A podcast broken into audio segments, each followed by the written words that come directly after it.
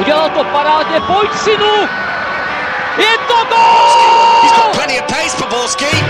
And can he find the finish?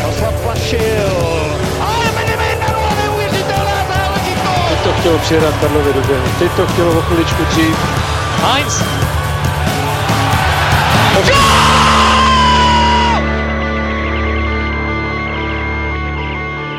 Den, je to už pár let, co Football Focus podcast spatřil světlo světa. Za tu dobu eh, se v něm stihlo vystřídat spoustu hostů a probrat eh, spoustu zajímavých témat. A, no a dnes jste svědky eh, velkého jubilea, protože tady máme Football Focus podcast s pořadovým číslem 200. Tak vítejte u jeho sledování i u jeho poslechu. Na sváteční meny se podíváme na duel Plzně se Spartou, formu Lukáše Juliše, výhry českých celků v Evropské lize, změny ve Slávy a podíváme se taky na propad Teplic. Doufám, že to všechno stihneme. Tak pojďme na to. Je tady Radek Špriňar z Deníku Sport. Já ho vítám na dálku. Ahoj Radku. Ahoj kluci. Chybět nemůže Karel Herring z magazínu Football Club. Ahoj Karle. Ahoj, a tady mám někde na za, nahoře mám něco na, připít, na přípitek potom k jubilejnímu vydání. Ahoj, dobrý den. Takže se tam střískáš odpoledne. Ne, neboj. No a je tu taky Pavel Jahoda z webu Sport.cz. Čau Pájo. Ahoj. Jo, jo, před chvilkou jsem vstal, ale ráno, jak někdo píše, jestli jsem před chvilkou vstal, tak vstal, ale ještě jsem ráno dával teplice, takže já jsem jako našlapaný jako blázen. Ty jsi fajnšmaker. No a od mikrofonu a od kamery zdraví Ondřej Nováček. Tak se pojďme podívat na první téma a to je nejčerstvější věc, nedělní šlágr Plzně se Spartou. A ten se změnil v naprosto jednoznačnou záležitost, protože Viktorka vyhrála 3-1. Radku, eh, první otázka na tebe. Co Adrian Gula udělal s Plzní přes tu koronavirovou pauzu? Že jsme sledovali vlastně úplně jinou Viktorku, než eh, v těch dosavadních eh, šesti eh, předchozích utkání ligových. Je, je fakt, že Viktoria se vrátila vlastně k tomu hernímu náročnému stylu, který předváděla během herní části, tedy krátce po příchodu Adriana Gury a hlavní, hlavní uh, příčinu toho vítězství nad Spartou vidím uh, v návratu formy středové řady, všech těch tří hráčů, Buchy, Čermáka, Kalvacha, eh, oba zahráli, eh, nebo všichni tři zahráli nad standardní zápas. Eh, asi nejvíc bych vypíchnul Lukáše Kalvacha, který je pro současný styl Plzně jako naprosto nenahraditelný a, a on měsíc netrénoval, zapojil se do tréninku až ve středu před utkáním a, a to utkání naprosto precizně zvládl snad kromě prvních deset minut, se trošku rozkoukával, tak ale jinak na tom hřišti byl úplně, úplně suverénní a byla radost sledovat. Takže já si myslím, že ten klíč ležel právě v té středové řadě, která jako jednoznačně předčila tu středovku Sparty. Mě zaujalo před zápasem, když trenér Gula mluvil o tom, čím by chtěli vlastně Spartu předčít, eh, vzhledem k tomu, že nejsou tolik rozehraní a on mluvil o nějaké týmovosti, chemii, agresivitě, nasazení, že by v tomhle právě chtěli být silnější než letenčtí a říkal jsem si, Jo, tak to jsou takové ty klasické fráze před zápasový, ale pak, když jsme viděli ten samotný zápas, tak tohle přesně na tom hřišti bylo praktikované ze strany Viktoria. Musím uznat, že mě samotného zaujalo, jak Viktoriáni byli v tom zápase hladoví a agresivní, protože ano, často to bylo na hraně, ale bylo vidět, jak Spartě to obrovsky nechutná, ten styl, kdy je neustále dostupovaná a hráči dostávají přes, přes kotníky lehce. Bylo vidět, že uh, některý, někteří vůbec to v tomhle směru jim to nesvědčilo a samotného my jsme tady s Radkem a i s Karlem, myslím, že jsme tady zrovna ten díl byli, kdy jsme se bavili o Plzni, jak je pomalá a jak všechno dlouho trvá, je to takové nemastné, neslané. A musím uznat, že když jsem sledoval tuhle Plzeň, tak to bylo přesně to, o čem jsme se tehdy bavili, že Plzeň potřebuje hrát mnohem rychleji na jeden, dva doteky a najednou jsme to viděli v praxi. Jak říká Radek, o tomhle jsme vlastně, nechci říct básnili, ale tohle jsme vyzvihovali, když jsme se v podcastu bavili na jaře o vlivu Adriana Guly po příchodu. A najednou jsme to viděli opět v praxi. Jsem zvědavý, jestli se to udrží. Každopádně musím uznat, že jsem velice překvapený, že po tak dlouhé době, kdy byla pauza, Plzeň podala takhle skvělý výkon. Jenom k tomu, eh, to, co zmiňoval Rek na začátku, že vlastně před pauzou, tou korona pauzu, byla Plzeň, eh, byla Plzeň fakt jako pomalá, že jo? Ona prostě hrála strašně zdlouhavě, všechno jí trvalo a tak dále. tak jenom když jsem tak vlastně poslouchal oba kluky, tak mi napadlo, že v létě ta pauza nebyla dlouhá. Jo? Navíc se Plzeň hnedka musela soustředit na, eh, na, soustředit na, na, eh, na poháry, jako myslím na, eh, na kvalifikaci a tak dále. To znamená, je možný, že prostě, navíc se jí to nepovedlo, takže na ně padla nějaká deka. Je možný, že tady ta pauza jim, konkrétně jim přišla vhod, protože prostě mohli dotrénovat, alespoň teda podle toho, jak to bylo v tomhle zápase se Spartou, tak vypadali mnohem, mnohem živěji, mnohem tak jak to říkala Radek, vlastně byla připravená dobře na ten svůj náročný styl, který jsme viděli v průběhu jara.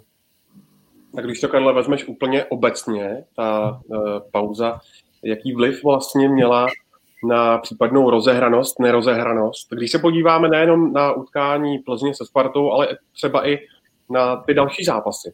Hmm. No, jako samozřejmě téma, uh, těžká otázka, Ondro, těžká. Když se podíváme na to téma, které jsme už vlastně minule rozebírali a hodně jsme ho rozebírali e, s Dominikem, týkalo se to klubů, které byly e, v Evropě. Že?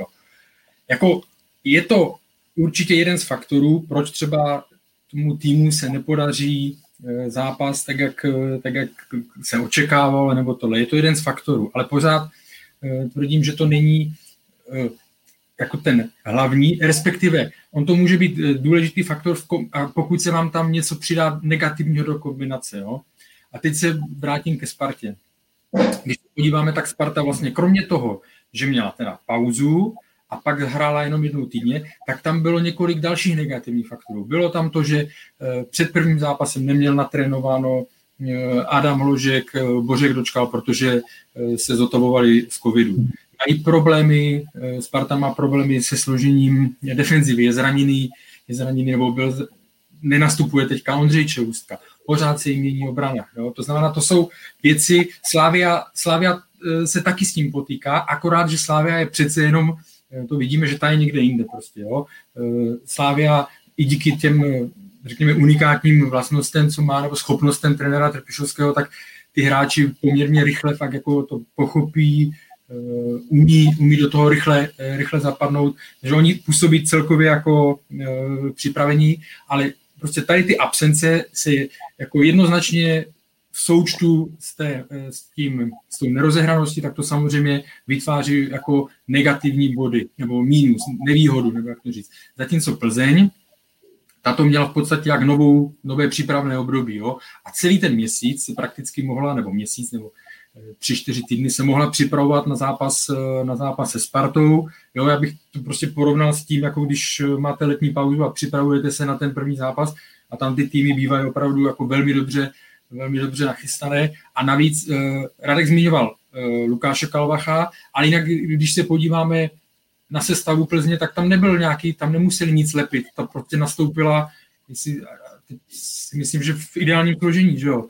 jo. Takže eh, to jsou ty rozdíly, že samotná, samotná rozehranost, nerozehranost nemusí být až tak zásadní faktor, pokud k tomu nepřijde ještě nějaký negativní faktor a tím jsou ty změny v sestavě. Jo? Protože zase ještě poslední věc, když se vrátíme, eh, rozehranost, nerozehranost, Vezměme si týmy z Řecka, z Turecka, které když vstupují do kvalifikací v evropských pohárech, tak vstupují o tři týdny dřív, než se, než se hraje jejich soutěž vlastní, jo, než se hraje jejich domácí soutěž.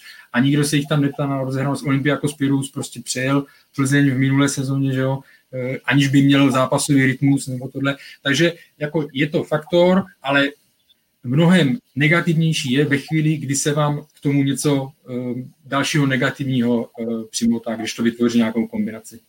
Když se podíváme na ty sestavy, o nich si teďka mluvil, Karle, to mhm. znamená, že Plzeň vlastně nasadila svoji ideální jedenáctku a Sparta, ta, tam jsou problémy jak se zraněními, to je dlouhodobě, tak i s koronavirem, což je teď nová záležitost.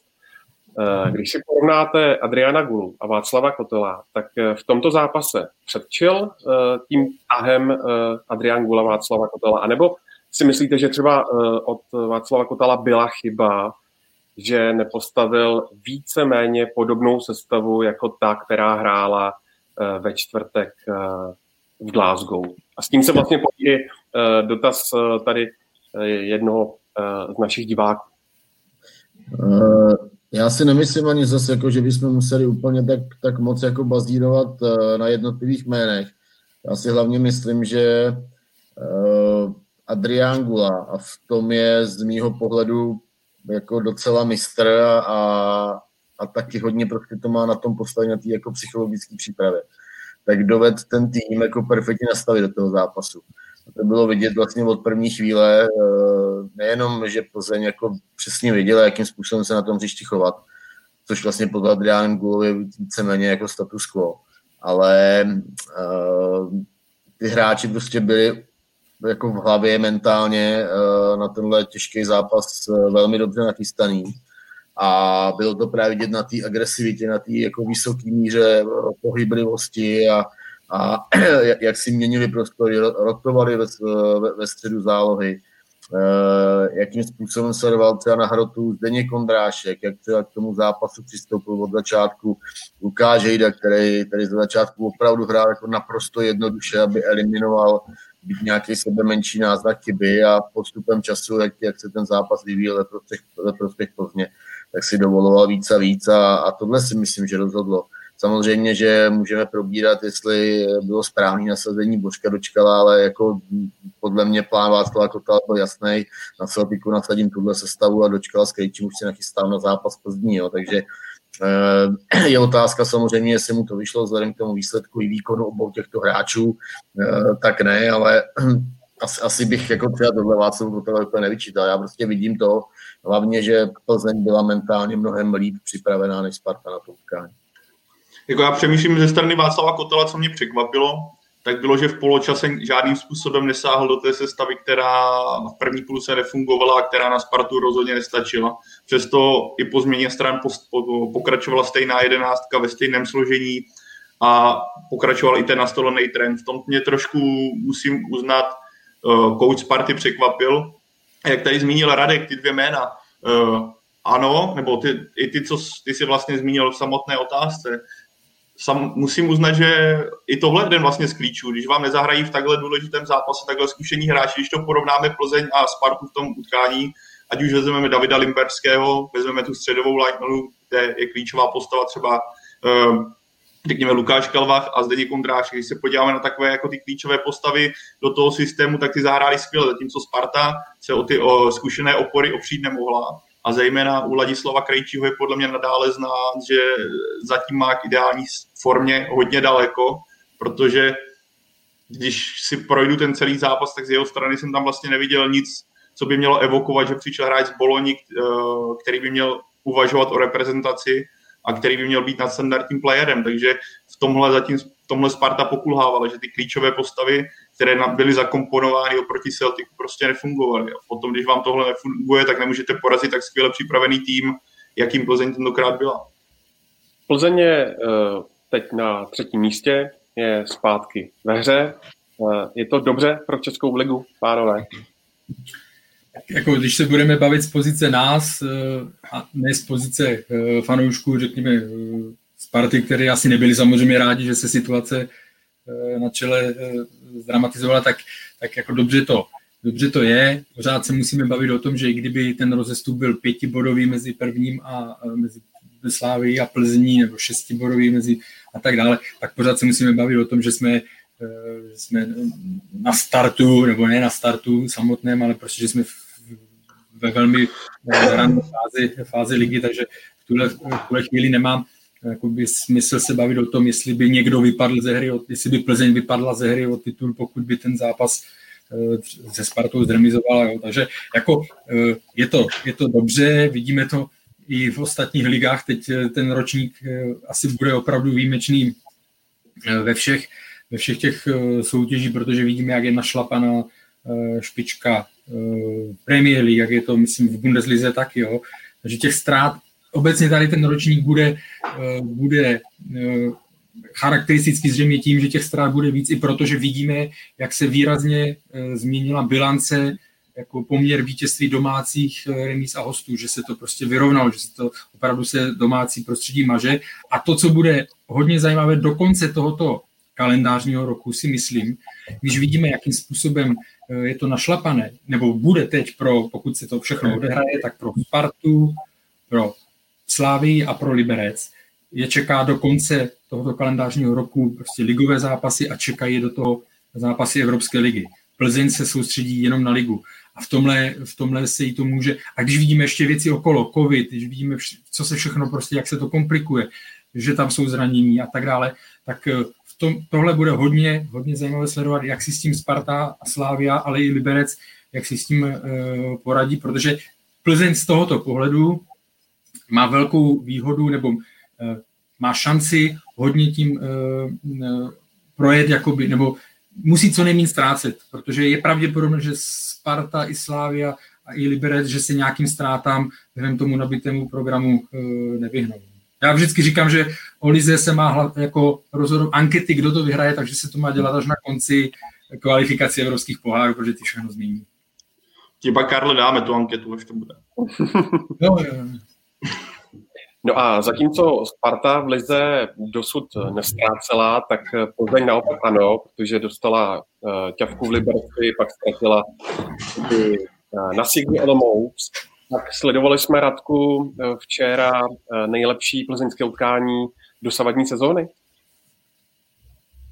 Tak asi jo, asi vzhledem k tomu, s kým Sparta hrála, jaký předvedla výkon, tak, tak si myslím, že rozhodně, že se to tak dá, dá brát a, a uh, i ty individuální výkony některých hráčů a vypíchnout v lokálách, o jsme se bavili, Uh, určitě je prostě obdivuhodný, uh, jakým způsobem se na tom hřišti pořád prezentuje David Limberský, jako smekám klubou 37 roků a, a vlastně s těma mladšíma protihráči asi vůbec nezadá. Navíc je prostě úžasný, že už spousta hráčů se v Plzni snažila vystrnadit ze základní sestavy. Nikomu se to nepovedlo do teďka. A Adrian Gulaj včera po zápase naznačoval trochu srovnání eh, se Zlatanem a že by, že by Limba mohl, eh, mohl třeba hrát až do 40, takže jsem na to zvědavý, ale prostě v této formě, kterou má, a on ji prokazuje vlastně eh, neustále, týden, se teda hraje, tak v této formě, jako kterou má, tak to, já bych si to asi dovedl představit, že, že by to tak mohlo být. No. Jako ty šajtličky, to bylo tentokrát to lepilo jako prase ze strany Davida Lemberského, zejména na ten gól. To jako, když nad tím, když si tak promítnu třeba i zápasy, co člověk sleduje v lize mistrů, Evropské lize nebo zahraničních soutěží, tak úplně najít takhle dobrou šajtli, kterou má David Limberský, není vůbec jednoduché. A tím to hmm. jako nějak ho nechci vystřelovat do nebes, jo, ale zároveň, když vidím Davida Limberského, když zahraje takhle skvělý zápas, tak si vždycky hold uvědomím, že je strašná škoda, že navždy zůstal v Plzni pořádně a nikdy nevyužil ten potenciál, který on měl a prostě který měl vždycky. Měl na to, aby hrál někdy v top 5 ligách, akorát hold eh, byly faktory, které mu to neumožnily, ať už je to jeho vlastní eh, nastavení, anebo i nějaké herní faktory. A přesně tak, jak ukazuje. Jasný, jasný. A přesně tak. Je to o hlavě. Každopádně, jak, eh, když se podívám na ten druhý gol, tak Radek tady mluvil o Davidu Limberském, mně se strašně líbilo, jak pracoval Zdeněk Kondrášek. To zaujetí, asi pamatuju, jak tam dvakrát měl nějaký problém s rukou a deset vteřin na to jsem ho viděl, jak už tam ve skluzu zase bojuje o míč a to, jak on podržel balóny, to, jak on vybojoval souboje, jak byl neustále obrovským problémem pro celou defenzivu Sparty a korunoval to tím krásným gólem. Jestli, jsme se, jestli ty jsi tady teďka nastínil nejlepší výkon Plzně v sezóně, tak rozhodně podle mě to byl nejlepší výkon teďka Zdeňka Udrážka ve viktoriánském dresu a naplno naznačil, co vlastně pokud bude v naprosté pohodě a v ideální formě, co Plzni může přinést na hřišti. A přesně tohle, myslím, Adrian Gula od něj chce a respektive i spoluhráči. A řekl bych, že on i tím svým takovým tím zlobrovským pohledem, jako kdy fakt vypadá, že vás chce nejradši vám zlámat nohy v nadsaz, jako nadsázce. Prostě Jenom totálně zaujat. Prosím? Jenom uštknout. no nebo, tak prostě tohle na hřišti chcete a myslím, že tohle je i klíčový faktor, proč třeba ta agresivita celého týmu tak funguje, když máte v čele takového bojovníka. Já nevím, vlastně zmínili jste Davida Limberského a Zdeňka Ondráška, souhlas absolutní, jenom a zrovna zase, když jsme se bavili o té pauze, no tak ze smě, z pohledu Plzně jim ta pauza třeba konkrétně Zdeňku Ondráškovi přišla vhod, protože on přišel, vběhnul do toho, že on nebyl úplně natrénovaný s týmem a tak dále, takže on jako bylo vidět opravdu fyzicky, že byl na to skvěle připravený. A co se týká Davida Liberského, tam byly dvě, že ty šajtle, jedna gólová, jedna tam uvolňoval balů, bylo super, vždycky teda dostal strašně, strašně prostoru na to, aby si to našteloval a tak dále. Ale jako co se týká dlouhověkosti, no on to sám přiznává a není to poprvé, kdy ty hráči si, když se jim začne chýlit kariéra ke konci, že si začnou uvědomovat vlastně strach z toho, strach z toho konce. A jo, jak říkal uh, Tomáš Řepka, že jo, polosmrt jsou hráči, kteří vědí, co budou dělat po kariéře, je spousta hráčů, kteří nevědí, bojí se toho, tak prostě začal nějakým způsobem vyčlenovat věci, které by ho brzdily, že jo, a asi je pravděpodobně, nebo zřejmě, že se z něho stal ještě jako větší profesionál, že, se hlídá, že se musí prostě uh, trénuje tak, aby byl na ty zápasy připravený a jako zatím to opravdu nevypadá, že by ho někdo uh, z té sestavy vyndal. Eh, já bych ještě, ještě k tomu měl jeden takové, jednu takovou poznámku, že ten gol na 2-0, tu akci, kterou se hrála Plzeň, tak pro mě bylo naprosto šokující jako zjištění, že Sparta tu akci vůbec jako neubránila, ani vlastně v tu chvíli neměla šanci. Vzhledem k tomu, jakým způsobem uh, byla ta spartianská obrana tam sešikovaná, jo, takže vůbec jako neměli šanci tu akci ubránit. Přitom to je naprosto typická akce Plzně. Jo. V tu chvíli, kdy už Limberský si navádí míč na tu uh, pravačku a, a centruje šajtlí do, do pokutového území, tak to je prostě, tuhle, tuhle akci měla Plzeň ve svém arzenálu už roky za Pavla Vrby. Teď si ponechali Adrian Gula a vždycky prostě to je šajtle do, eh, do pravé části pokutového území, do hlouby pokutového území, buď to vyjde na, přímo na koncovku, anebo tam třeba nějaký eh, nabíhající hráč prostě vrací tu situaci, jo, jako směrem, eh, směrem do, do vápna. Jo.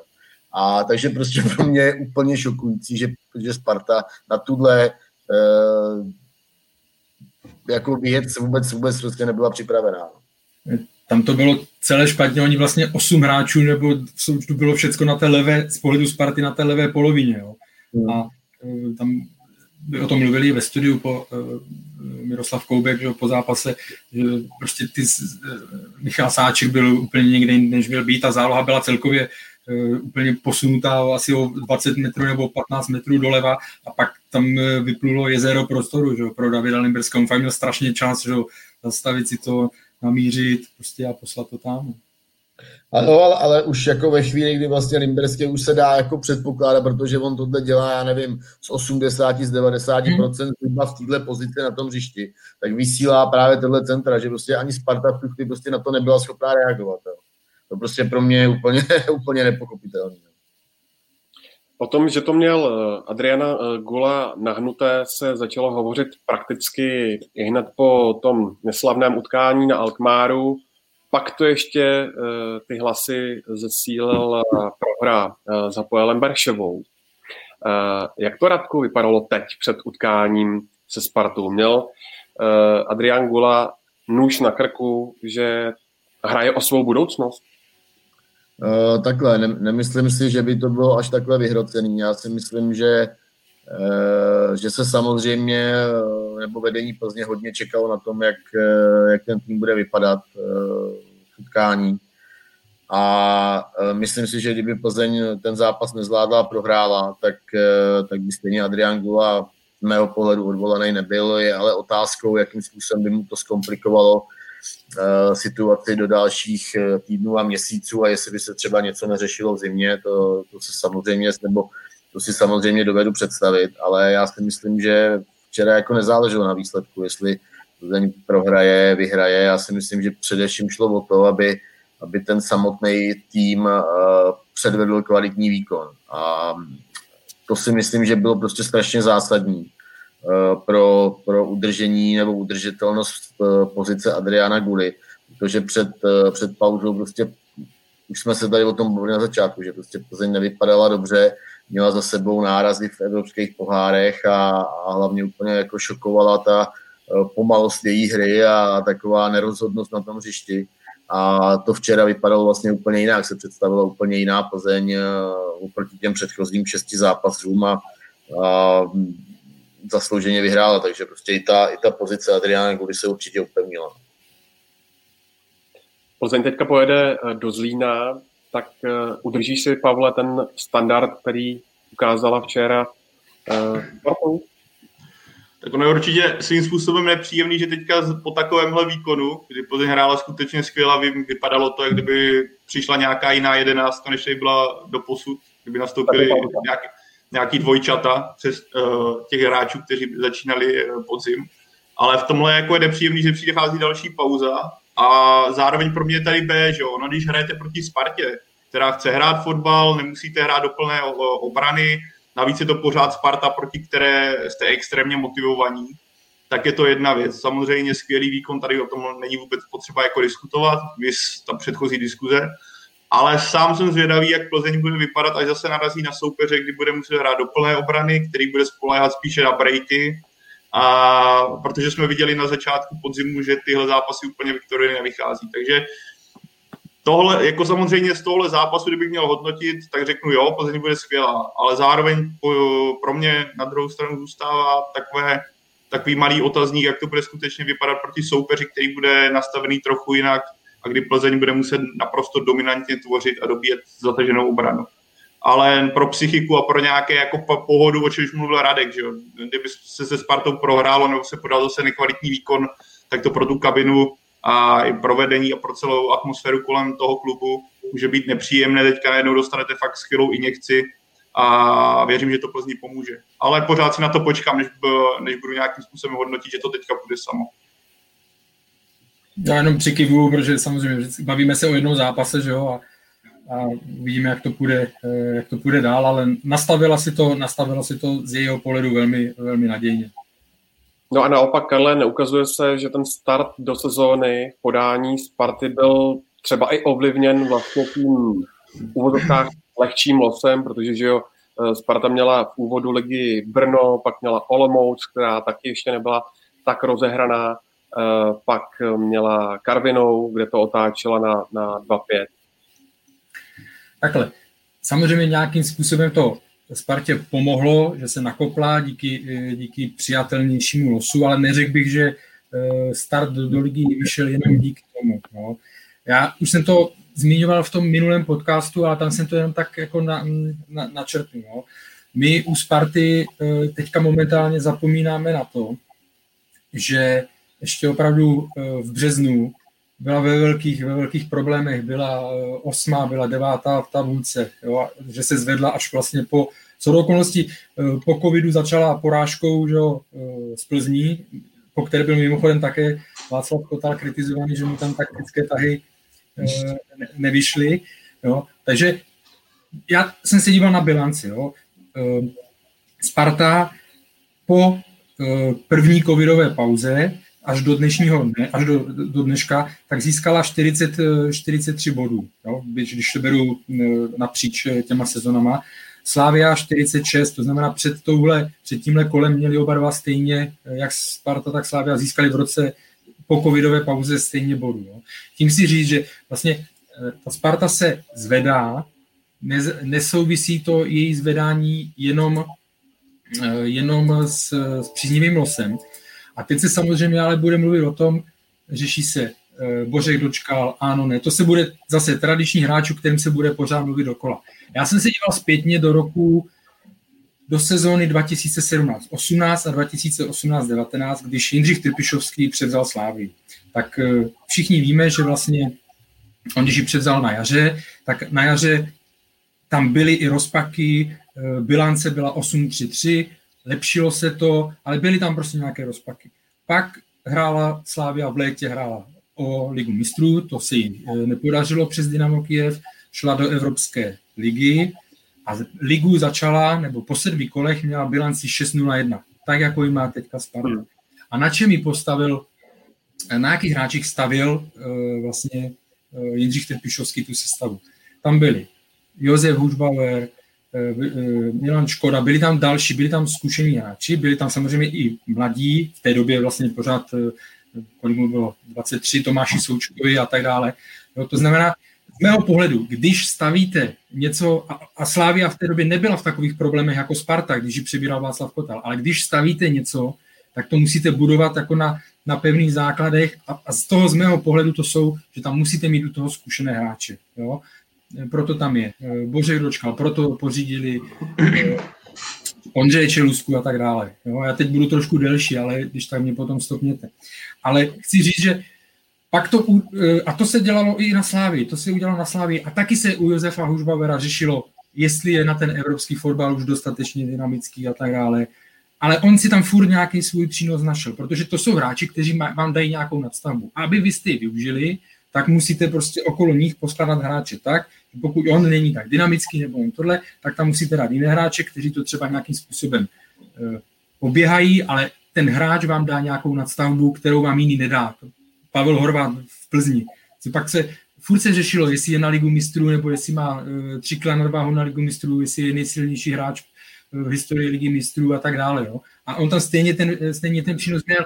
A teď se k tomu jako dostanu. To znamená, z mého pohledu je v pořádku, že Slávě, že Sparta tam má nějak, jako, že to sklidnila tu situaci a spevnila ty základy díky, díky starším hráčům. Jediný, co pro mě je, a myslím, že jsme to i v létě trošku zmiňovali, a teď se to v některých zápasech, nebo v tom včerejším se to jako trošičku ukázalo, jestli s těmi návraty, o kterých jsme mluvili, eh, jestli to jakoby už eh, nepřehnala, respektive jestli se tam opravdu teďka nestrátí nebo nebude tam absence nějaké té dynamiky, protože tam jsou zkušení hráči, to je pravda, ale bavili jsme se o tom, že nevíme, v jakém stavu je Ladislav Krejčí, protože v Boloni toho tolik eh, prostě za ty roky eh, neodehrál, nebo prostě čekalo se, že se víc prosadí a tak dále. Jo.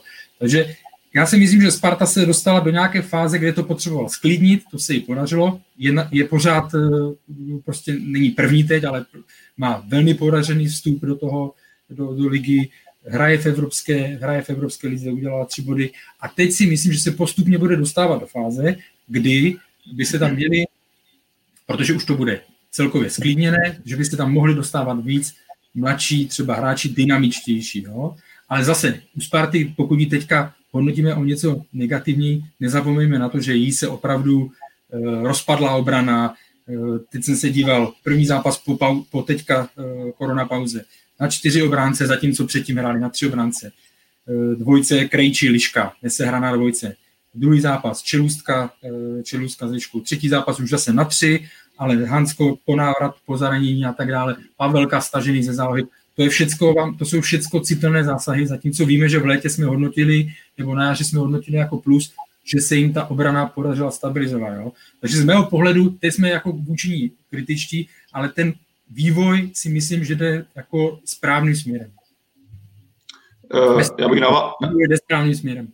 Já bych navázal lehce na Karla. Spartu je bez zesporu na místě za ten výkon kritizovat, jelikož prostě byly tam opět individuální chyby, byly tam opět nedobré výkony vlastně najít nějakého hráče, který splnil ten standard, na který jsme zvyklí, nebo dokonce na standard je nemožné, ale přesně to, co zmínil Karel teďka, je podle mě strašně důležité u tématu Sparta a to jsou ty zranění. Ty jste nastínil teďka problémy v defenzivě dlouhodobé, ale podívejme se i na ztrátu Adama Hloška. Co se, co se týče statistik v Lize, je to druhý nejlepší střelec, nejvíc asistencí, myslím, že nejvíc vytvořených šancí uh, a on prošel obrovským progresem za poslední dobu a pro hru Sparty je obrovsky důležitý. A najednou vám vypadne i takhle, takhle klíčový hráč. A když se to všechno sečte kolem a kolem, tak Sparta co týden musí zasahovat nějakým způsobem do té sestavy. Když to porovnáme třeba teďka s Plzní, která měla pauzu, mohli jsme se bavit o nějaké rozehranosti, nerozehranosti, víš, co tady padlo, ale nastoupila v plné sestavě bez jediné absence a najednou Sparta v tomhle směru neustále musí alternovat. Viděli jsme na Celticu, kouč Kotal výborně nasadil Carlsona vedle Juriše, kdy to fungovalo, samozřejmě bylo to nastavené i tím, jak hrál Celtic. Najednou i ten Carlson je opět mimo hru a musíte tam dávat Polidara, který si neuvědomuji, že by někdy hrál tak v takovémhle systému. A nehrál, nehrál špatně, ale zase je to úplně něco nového, ten tým si musí zvykat na úplně něco nového, na nový pohyb třeba hráčů záloha byla zvyklá, jak fungoval Adam Hložek, jak si chodil pro míči, že bylo třeba fyzičtější, podržel si míč na zádech, teďka najednou máte drobnějšího polidera. A toto je prostě problém, který, který navazuje na to, co říkal Karol. 6-0-1 je podle mě skvělý výkon k tomu, jak Sparta, jakým vlastně, že Sparta pořád prochází nějakým progresem a i k tomu, jak eh, Sparta jaké Sparta má problémy, ale rozhodně to nemá zakrývat to, že prostě ten zápas ze strany letenských byl jako velice nepovedený a najít tam něco pozitivního je skutečně velmi těžké. Uh, možná jsem si říkal po zápase, když jsem, když jsem měl domů, jestli třeba Sparta k tomu zápasu neměla přistoupit jako trošku, trošku jinak, protože mně přišlo, že, že třeba určitě v té první půl hodině, takže spíš Plzeň breakovala Spartu, než by to mělo být naopak. Jo? A, a Sparta se snažila být uh, jako hodně dominantní na míči a, a snažila se držet nějakým způsobem to utkání moci, byť se jí samozřejmě vymklo v šestý minutě. Ale, ale to, eh, ten průběh toho utkání byl i potom inkasovaným gólu podobný. A nevím, jestli třeba Sparta spíš neměla i vzhledem k tomu, eh, že měla Plzeň právě problémy, Pavel o tom mluvil, s tím přechodem nebo s tou hrou do, do zavřené obrany. A že se do toho Plzeň těžko dostává, jestli třeba neměla Sparta trošku mít jako defenzivnější přístup k tomu zápasu, nebo pasivnější, tak to je to správné slovo. Uh, těžko říct, no, říkal jsem si, no, jestli, jestli jako Sparta úplně jako trefila tu, tu správnou taktiku. No. Každopádně, když jsme se bavili uh, o Spartě jako celkově, tak uh, se oboma klukama naprosto souhlasím, a, ale každopádně si myslím, že to je jako určitý zkaz, tenhle zápas proti Plzni, uh, o vývoji uh, jednotlivých hráčů a tím myslím třeba Plechatýho. Ono je jako hrozně jednoduchý samozřejmě ho odsoudit jako za tu chybu, ale, ale jako taky to v případě Plechatýho není poprvé, že, že chyboval. A, a v takovémhle zápase, jo, jako, já bych si nedovedl představit, že by třeba chyboval Pavelka, jo, že by, e, že by chyboval někdo třeba ta, takhle, takhle jako závažně, že by někdo chyboval třeba jak, jako je Jakub Brabec nebo jako je, jako je Lukáš Jejda, jo. Prostě jsou věci, které se nesmí stát takové utkání. E, na jaře k tomu došlo, tam došlo k selhání, no to bylo na podzim, no, teď si to úplně přesně nepamatuju, když tam prostě naposledy hrála Sparta, tak došlo k selhání zase eh, Lišky. Jo, na podzim, nahrál, na podzim na, ano. Jak, jak nahrál na gol Kremenčíkovi. Eh, Liškovi se to taky opakovaně stává, prostě tyhle jako eh, na, naprostý havárie v těchto jako důležitých zápasech. A včera jsme to viděli za Superchatýho. Jako říkám, nechci ho vůbec odsuzovat, ale je to prostě určitá, určitá zpráva pro ten trenerský tým a vedení Sparty, měl by takovýhle hráč u nás, u nás být. Hmm. No, jako souhlasím, souhlasím tam, jenom znovu připomenu, jo, na Spartě, teda na podzim, eh, no tam to říct, třetí pokus. Na jaře Sparta stabilizovala tehdy obranou čtyřku, že jo, prostě stopeři, eh, Štětina vyrostl vedle Davida Hanska, prostě skvěle, že jo, do sezóny vstupovali se změnou rozestavení a k těm dvěma plán byl, že jo, prostě, že Hansko, Čelůstka, Štětina. Teď se podívejme, vlastně Hansko nastupoval až teďka po pauze, Čelůstka, Ondřej je zraněný, Štětina je zraněný a už prostě Sparta, já to spíš beru jako ne ani tak k tomu včerejšímu zápasu, ale celkově, jo, prostě Sparta musí opravdu, tak jak to zmínil Pavel, improvizovat, jo, ty, ty změny jsou tam neustále a to se prostě na vás, to se na vás podepíše. Ale pokud se budeme bavit o nějakém vývoji, co se týká od března, tak si myslím, že tam prostě to nějaký, uh, že to vzestupný, vzestupný je a teď budou přicházet nové fáze. A já tam opravdu nevidím až tolik rozdílů mezi tím, jak začínala, uh, když začínala Slávia pod uh, Jindřichem Trpišovským, alespoň z pohledu výsledků, jo, z pohledu výsledků a tak dále. Ale zároveň teďka, protože Slávia taky řešila absence, a zároveň tady vidíme, jaký je velký rozdíl zatím v té, v té fázi, nebo to, kde se ty kluby nachází, tom, že Slávia si s tím umí poradit, eh, poradit lépe. Hmm. Jako u toho plechatého vem čert, že udělal výraznou chybu, ale pak vidíme celkově, jako ty jeho výkony jsou takové, jak naznačil Radek. Eh, hodně bojácné, spoustu přihrávek spíše zpátky.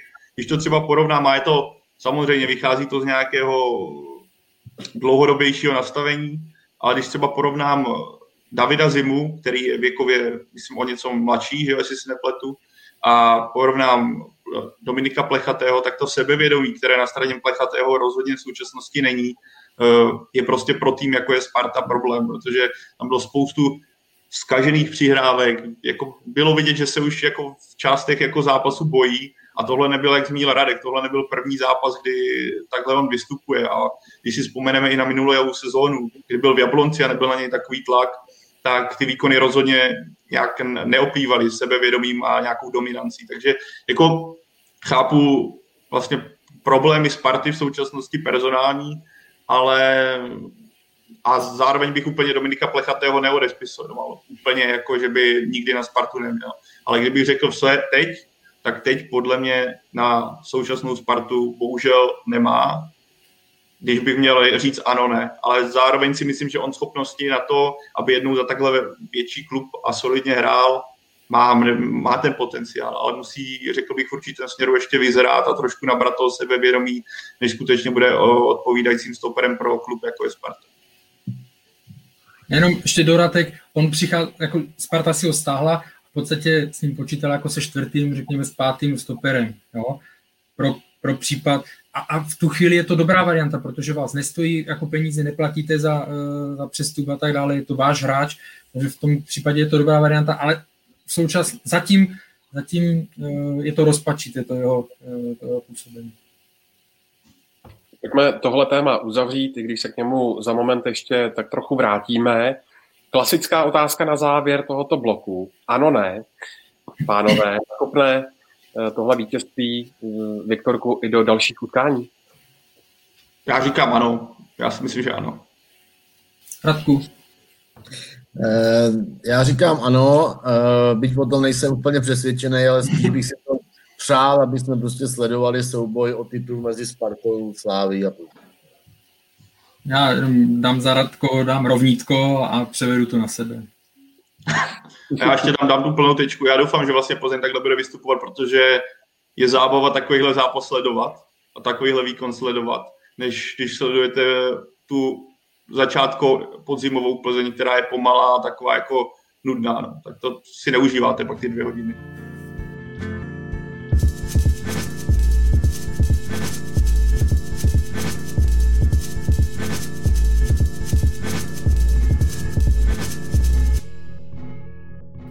Tak a u Sparty ještě zůstaneme, konkrétně u jednoho jejího hráče, který se proti Plzni neprosadil, ale ve čtvrtek dal na Celticu hattrick a tím hráčem je samozřejmě Lukáš Juliš. Uh, proč, Pavle, tentokrát Lukáš Juliš uh, v Plzni gólově mlčel? Na to souvisí s tou gólovou nabídkou.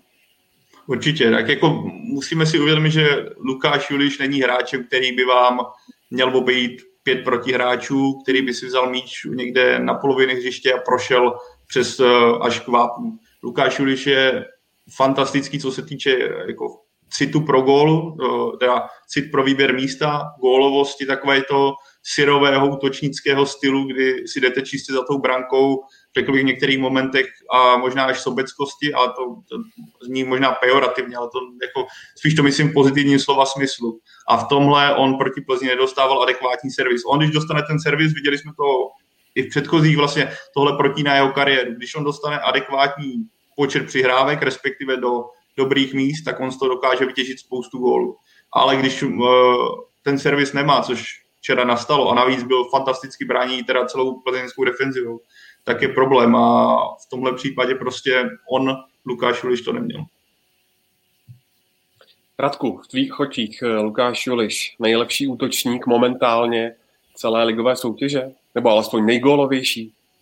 No, eh, určitě tomu termínu nejlepší bych se vyhnul. Eh, to si myslím, že, že neplatí, že musel by to ukazovat dlouhodobě, třeba ve dvou, třech sezónách řadě, abych o něm řekl, že je nejlepší útočník. Určitě je takový nejžavější útočník momentálně uh, v soutěži. Nicméně včera se prostě krásně ukázalo, že uh, útočník bez uh, podpory týmu tak nezmůže na hřišti vůbec nic a je tam prakticky zbytečný. A zbytečný byl na hřišti včera Lukáš Ulič, jediný hráč na světě, který mužstvo nepotřebuje a to je Lionel Messi. A takže včera jsem trošku, uh, trošku Juliše litoval, uh, nicméně zase jsem oceňoval to, že, že on se na nic nevykašlal. On během toho utkání, tak uh, celou dobu opravdu se snažil poctivě pracovat, možná až v těch posledních třeba 20 minutách, 30, 25, tak to úplně nebylo, nebylo takový, ale, ale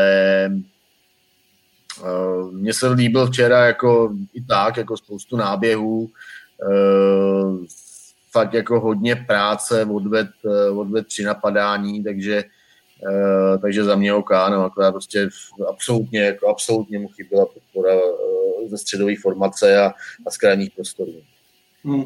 Já bych řekl, že bylo i patrné to, jak se mu na Celticu zadařilo. Jak zmínil Radek, on tam měl souboje, které podle mě skvěle vyhrál, které, kdyby neměl takový ten lauf, by třeba nedopadly tak dobře.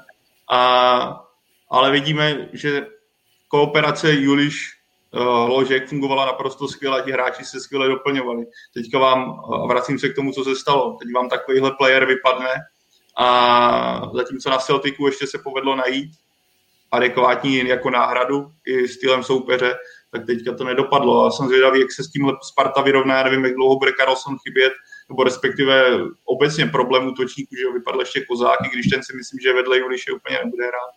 Ale v tomhle pro Spartu bude zajímavé hledání, protože já furt nevím, nevím, jestli kluci ví, eh, jaký byl rezultát v případě Adama Hloška, jak dlouho bude chybět, protože jestli se nepletu, tak zatím žádná zpráva ven ze Sparty nevyšla. Ale Každopádně Lukáš Juliš je podle mě skvělý v tom, nebo skvěle sledovat, že dokázal navázat i ve Spartě na to, co předváděl na, na jaře v Sigmě, kdy jsme ho neustále chválili a pokračuje v tom nastaveném trendu. U Carlsona tam je asi, jenom tě doplním, Pavle, předpoklad toho, že by mohl nastoupit už v tom utkání příští týden proti Budějovicím, protože byl pozitivně zastovaný na COVID, takže tam by asi mohl naskočit. A o, u Adama Hloška tam se hovořilo o po několika měsících, bohužel. No, my samozřejmě a navíc ještě uh, u Muberga Carlsona my nevíme, jestli se mu podaří uh, navázat na ty výkon, hmm. ten výkon ze Celticu, jo? protože tam byl výborný, kromě těch, sice na začátku měl tam ztráty, že jo? to vypadalo rozpačitě a pak se rozhrál uh, ke skvělému výkonu, uh, ale to, co třeba mě u něj mrzí, nebo to, uh, tak jsou ty nevyrovnanosti těch výkonů, takže my taky nevíme, Eh, jakým způsobem se mu bude dařit dál na tady té, na tady té pozici, ale co je jasné, že Lukáši Vilišovi bude Adam Hložek uh, jako výrazně chybět, protože ta jejich spolupráce před uh, koronapauzou vypadala, nebo nevypadala, byla, fungovala skvěle, to je vidět na jejich, na jejich číslech. Jo? A samozřejmě já třeba osobně stavím Adama Hložka víc, ale jako Lukáš Juliš, co se týká produktivity, řekněme, tak tam je to na, naši, na naše poměry je to eh, špička, protože on opravdu těch šancí na těch svých šest gólů tolik, eh, tolik nepotřeboval. Takže jako velmi prostě nejproduktivnější útočník jednoznačně. Když se ještě podíváš, Pavle, zpětně na uh, Lukáše Juliše a ten jeho vývoj, tak uh, čtyři roky na zpátek válel uh, v Evropské lize, uh, pak to šlo dolů, zranění, uh, nastartování, hostování v Olomouci, tak co myslíš, že stojí hlavně za tím jeho uh, opětovným zastupem? Uh, ono těch faktorů bude rozhodně víc, protože když se podíváme na to, jaké on měl předpoklady mládí, kdy měl neuvěřitelná čísla v dorostu, měl skvělé čísla, i když se podíváme, kdy snad jako 18 letý naskočil v ČFL, takže tam jako úplně nebyl problém, že by nezvládal chlapský fotbal, ale on sám pro Deník Sport, já nevím, kdo to u vás Radku dělal ten rozhovor, každopádně mluvil, tak, tak mluvil o tom, že prostě se dostal vinou zranění a dalších faktorů, prostě řekněme na nějaké jako psychické, nechci říct dno, ale prostě na tom byl špatně.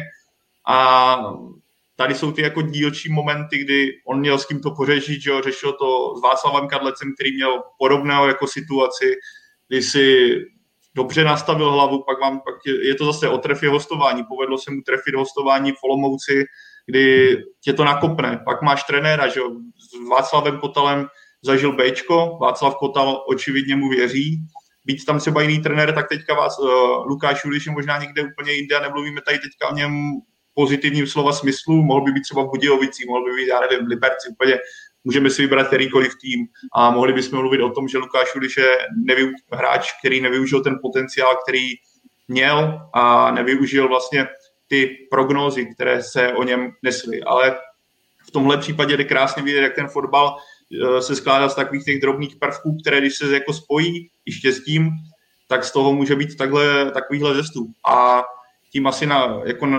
odstartuju trošku otázku, která nás čeká. Myslím, že je to i třeba věkem, že ten hráč jako vyzraje a dokáže zvládat ty kritické momenty víc. Můžeme tam přidat i faktor nějaké rodiny, že jo, má dítě, má, myslím, manželku, tohle tě taky v té kariéře u, ovlivní četli jsme jako x rozhovorů, kdy hráči mluvili o tom, že když se dostali, když mají kolem sebe rodinu a děti, že se po jim povedlo uklidit, najednou některé situace neřeší tak jako vehementně a nepřemýšlí nad ním tak intenzivně, jak tomu bylo v mládí. Že? Tohle jsou takové ty prvky, co se u Lukáše Joliše mohli spojit a i tím faktorem, že se povede najít Adama Hluška k tobě, je to jako super sledovat vlastně takovýhle příběh. Čtyři roky zpátky Lukáš Uliš dával góly na Láciu, pamatuju si, jak se o něm mluvil jako fakt velice pozitivně, co ho čeká, pak tam byl propad, přišla taková, takováhle vlna, myslím, že pro všechny hráče, kteří třeba se s něčím takovýmhle potýkají, že takové ten, ten talent, co mají, se jim nedaří prodat, tak když vidí právě příklad, příklad Lukáše Juliše, tak vidí, že nikdy jako není úplně pozdě se dostat z té horší, jako z toho horšího období zpátky na výsluní. Je to vždycky bude to jenom o tvrdé práci, ano, o faktoru štěstí, ale i o celkovém přístupu k tomu fotbalu to nezavalit. A tohle mě jako strašně baví, že najednou vidíme Lukáše Uliše takhle jako nahoře. Já osobně bych uh, jsem ho třeba, jako nechci říct slovo odepsal, špatný, ale nečekal jsem, že se vrátí někdy v takovéhle formě a samotného mě překvapovalo, že si ho Sparta tak dlouho nechává. Ale vidíme, že to, jako ten důvod byl správný a vlastně, že Sparta v tomhle směru přemýšlela velice dobře. Hmm. Uh, já, já se přiznám, že jako já jsem úplně v šoku z toho, jaký uh, on jako zažil návrat a, a že se takhle vrátil do velkého fotbalu a takhle obrovský úspěšně. Uh, já tam vidím jako hroznou, hroznou kliku v tom, že on, když se vrátil vlastně do Sparty nebo do Bčka, když začal v Bčku, tak eh, že tam zrovna byl Václav Kotel, protože já si vybavuju to, že když jsme Václavem Kotelem, který k nám do deníku sport vlastně před příchodem do Sparty, tak nám psal vlastně odborní komentáře eh, a byli jsme jako poměrně jako ve spojení s Václavem Kotelem, tak já si pamatuju, že mě vždycky říkal, protože hodně jsme samozřejmě v těch komentářích eh, řešili Spartu, a že mě pak vždycky kolikrát jako off record říkal, škoda, že Sparta nemá Juliše zdravýho, škoda, že Sparta nemá Juliše. A jako vždycky se mu ten útočník líbil a pak vlastně s shodou jako náhod najednou se mu objevil v Bčku a on vlastně na něm stavěl a, a vlastně dal Julišovi takovou tu šanci jako na návrat zase do fotbalu a, a on ji stoprocentně využil. No a teď zase shodou okolností, tak Uh, Juliš se výborně rozhrá v Olomouci, Spartu vede Václav Kotal, respektive Ačko Sparty vede Václav Kotal a vlastně okamžitě si Juliše stáhnout, tam jako nebyla jiná varianta, jako že by pokračovala v Olomouci. No a, takže prostě tam, tam to, jejich, jejich spojenectví je, je evidentní a, a, a, určitě jako strašně, strašně efektivní. No. Jo, tam souhlasím, nebo tam opravdu v těch kariérách těch jednotlivých hráčů Samozřejmě záleží na přístupu jejich, na to, jak to zvládají eh, hlavou, ale pak tam musí přijít, nebo často se tam musí objevit nějaký eh, prvek, který neovlivníte, ale který jde ve váš, který jde ve váš prospěch. Jo? Prostě a tohle to Radek popsal naprosto, eh, naprosto přesně. Já odbočím od Sparty a jenom dám, vzpomeňme si na v létě, v létě jsme se bavili o tom, že éra Patrika, nebo éra, angažmá Patrika Hrošovského v Chenku, že se chýlí ke konci, protože Eh, prostě vůbec nehrál a tak dále. Tam, jestli se nepletu, došlo ke změně trenéra, on začal okamžitě hrát, jo, a vlastně sedli si, sedl si do toho stylu, co chce hrát nový trenér. A z okolností jenom taková perlička, eh, ten trenér eh, Chenku, který, pod kterým Patrik Rošovský začal znovu hrát, tak už je FC Kodaň.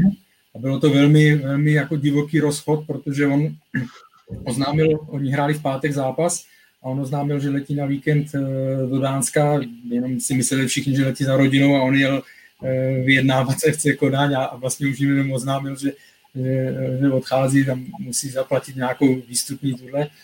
A takže tím chci jenom říct, že zase se to třeba, já mu to nepřeju, já mu přeju jenom, ať se mu to daří, ale může se stát, že zase přijde trenér, eh, který Patrika Hrošovského nevyužije. Jo? Nebo tohle. Takže tím chci jenom říct, že opravdu v těch hráčských kariérách opravdu se vám to musí i sejít, někdy musí mít opravdu štěstí, eh, aby ty věci, které neovlivníte, aby eh, vám šly ve váš prospěch.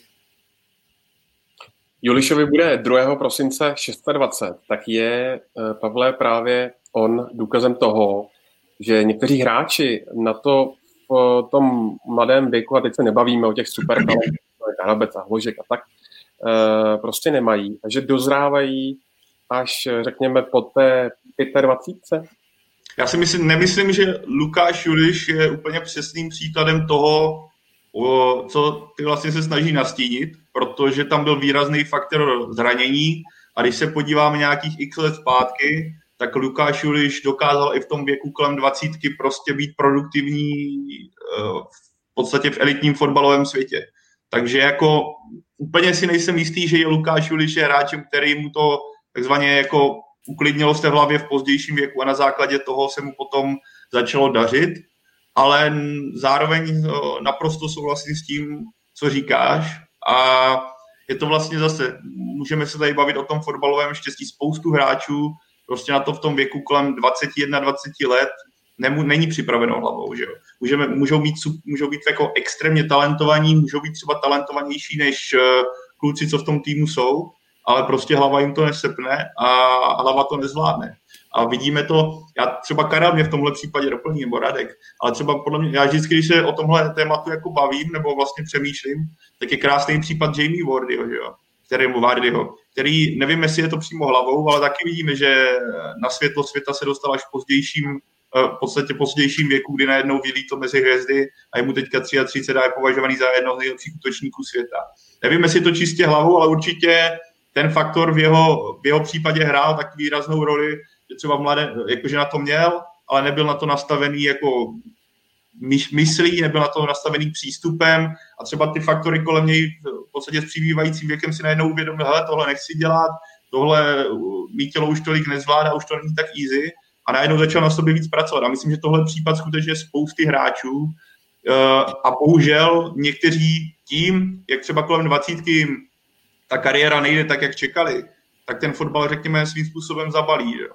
A tohle je ten faktor, když, uh, a asi jsem řekl milionkrát faktor za to, pardon, ale pak musíte, jako tam musí, jako když vyzraješ ve správný čas a nezabalíš to, tak si myslím, že právě může nastat to, co se teďka stalo v úvozovkách Lukáši Ulišovi, když on podle mě není ten případ, ale třeba uh, případ Jamie Howard, jo. Prostě je to o tom, že ta hlava je strašně důležitá ve fotbale a i dospí, dospívání. A třeba uh, na sobě taky cítím, že teďka, se, když třeba hraje člověk fotbal, tak se cítí daleko líp, než tomu, kdyby bylo kolem 20 let. Teďka srovnávám nesrovnatelný. Jo. Ale prostě s věkem, s věkem na sobě pocitě, že jsi klidnější a pro spoustu hráčů tohle může být jako úplně rozhodující taková ta, ten zobáček mezi úspěchem a neúspěchem. Ne, jako Jamie Vardy je extrémní příklad, eh, případ eh, podobných není, eh, není tolik s takovou cestou z bažin šesté, páté nejvyšší soutěže. Jo. A já spíš tady tohle, ty jsi zmínil, že mu je 25 let. Já když se podívám na poslední přestupy hráčů z českých klubů do větších lig, tak vlastně se pořád pohybujeme někde. Hrošovský 27, Michal Krmenčík 26, Tomáš Souček 25, a to je jako ještě či Vladimír Coufal 28, jedna, uh, Jaroslav, uh, Jaromír Zmrhal 26. Uh, jedna z výjimek vlastně je uh, Alex Král, který odešel do Spartaku Moskva uh, v 21 letech, jestli jsem si to spočítal uh, rychle správně.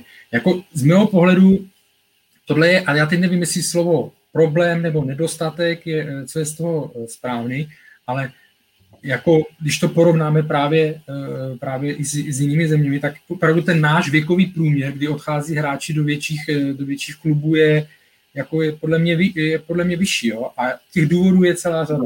Jednak my jsme jako, eh, a to se ví vlastně, když se hrajou české týmy, když hrajou v 17, v 19, s jinými výběry, tak my jsme, nebo či, jako čeští hráči, nebo my obecně jsme prostě fyzicky ne tak vyspělí, jak, jak hráči z, z Afriky, jak hráči z jižních, jo, z jižních zemí. To se, to se prostě ví, dospíváme později. Jo. Druhý faktor, tím, že ta naše liga je tak soubojová, tak takticky, tak náročná, tak ti mladší hráči ve směs logicky dostávají, nebo logicky dostávají méně příležitosti, dostanou opravdu jen ty výjimeční, zatímco když se bavíme o nizozemské lize, ofenzivních soutěžích, eh, tam je to pro ty mladší jednodušší se prosadit, eh, se ukázat, protože eh, prostě je to tak nebolí, není to tak takticky svázané a tak dále. Jo. A takže z toho pohledu mě třeba, budu si to muset ještě víc tady ty statistiky porovnat, jak to bývalo před 15, před 20 lety, ale z toho pohledu, a ještě vlastně dám příklad Davida Limberského, a to je, to se vrátíme zase k té hlavě, jo? takže zmínil jsem dva faktory a tohle je třeba e, třetí, že u spoustu těch hráčů k tomu opravdu dojde k nějakému sklidnění, k tomu srovnání si těch priorit mnohem později. Jo?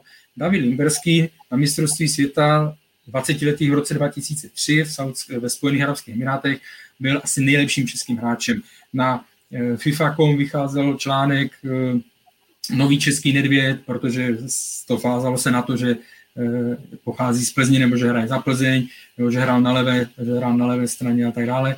Takže a šel potom, zkusil párkrát e, cizinu, ale neprosadil se tam. A pak vidíme, jaký ale potenciál v něm byl. A, jo, a všichni jsme to viděli v Lize mistrů, jeho konzistentnost výkonu, kdyby to prostě, tak kdyby opravdu to předváděl mnohem dřív a chtěl jít ven, srovnal si to v hlavě, tak je tam, kde je třeba teďka Vladimír Coufa, protože ten taky neodcházel v 22, ale prostě mohl to dokázat, kdyby on chtěl, protože kvalitou, e, kvalitou na to určitě měl, aby, aby přestoupil do tak velké ligy. Takže jo, ta hlava u těch českých hráčů, nebo ne českých, ale prostě chybí nám tady, vidíme třeba Ondřej Kůdelu, měl to uh, suprově taky našlápnutý, byl přece uh, vicemistr.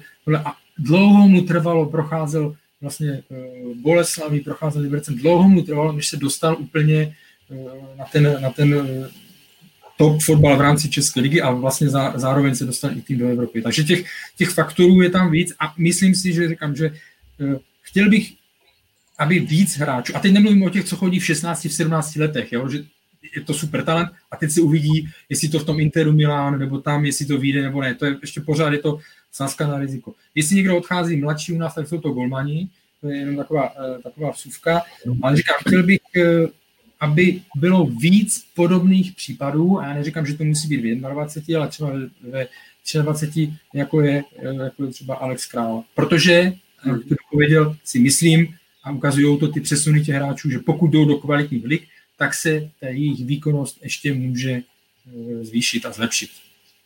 Říkám si taky, jestli třeba to, o čem Karel mluvil, a že vlastně ty čeští hráči odcházejí teda do zahraničí až v pozdějších letech, tak musí to mít samozřejmě nějakou příčinu. Jo. Říkám si třeba, jestli ta jedna z těch příčin není to, že ten vývoj hráčů v tom věku, dejme tomu 17, 18, 19, 20 let, se zpomaluje takovou to jako, jak bych to nazval, jako hraní si na profesionalitu jako v českém fotbale. Jo? Že oni vidí, jakým způsobem se chovají, když takhle, když jdou do Ačka, nebo jsou, dejme tomu, na nějaký hraně, že třeba už nakouknou do přípravy zimní, letní a tedy, tak vidí, jaký život jako žijou ty, ty zkušení hráči a, a mají tendence tomu podléhat, protože mě třeba úplně jako fascinuje to, že, že mluvím třeba s Petrem Švarcem, který uh, přestoupil z Hradce Králové uh, do druhé polské ligy. Tomáš Petrášek tam tenkrát odešel ze Žižkova do třetí polské ligy.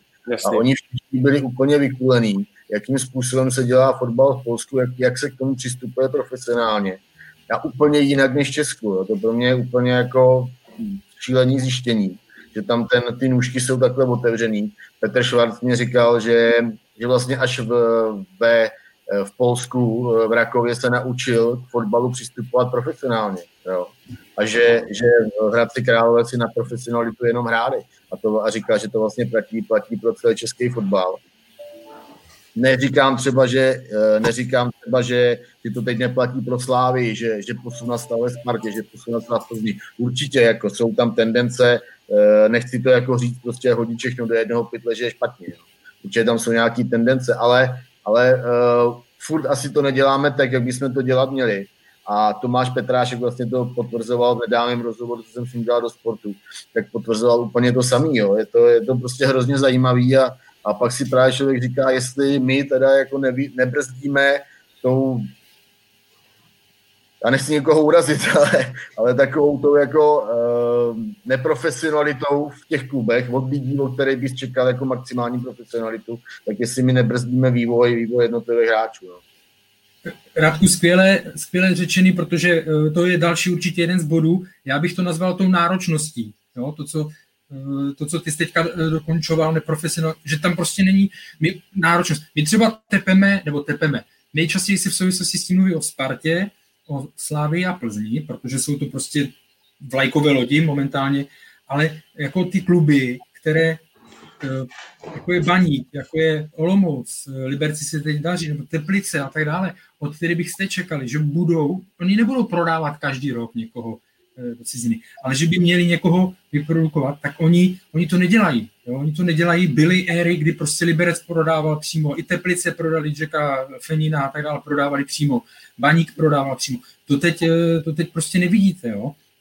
Tam, řekněme, ten ne, že neprofesionální prostředí, ale tady ten, ta absence té náročnosti, a zase jsou výjimky, o kterých mluvil určitě prostě eh, ve Slávii s tím eh, jako není problém, ale zase, ty jsi mluvil o rozhovorech eh, s Petráškem a s Švarcem, já se mluvám, že říkám jenom příjmení, ale vidíme to i v dalších rozhovorech. Ti, co přišli, Michal Krmenčík, Václav Jemelka, je, Tomáš Chory, no je to tady úplně jiné, profesionální, je to tady jako mnohem větší, mnohem těžší tréninky. My furt v těch rozhovorech jenom slyšíme, že se všude jako výrazněji, náročněji víc trénuje, tak je, jako, jo, to pak se někde musí projevit tady tohle. Jo. A druhá věc je, a to vím, že to jako rozděluje ty, uh, rozděluje ty uh, názory, nebo jako, jak to kdo vidí, ale samozřejmě tím, že, se zač- tím, že jsou větší peníze uh, ve Slávi, nebo mohli si dovolit větší platy, ve Spartě si mohli dovolit větší platy, tak samozřejmě v porovnání s jinými kluby v jiných zemích, které vědí, že můžou si dovolit ten plat do určité výše a pak už teda toho hráče za, za příslušnou částku nechají, tak u nás samozřejmě se uh, ti hráči tam díky těm vysokým příjmům není ta jejich motivace jít ven až taková. Jo? Takže se zase bavíme další faktor, ta motivace jako taková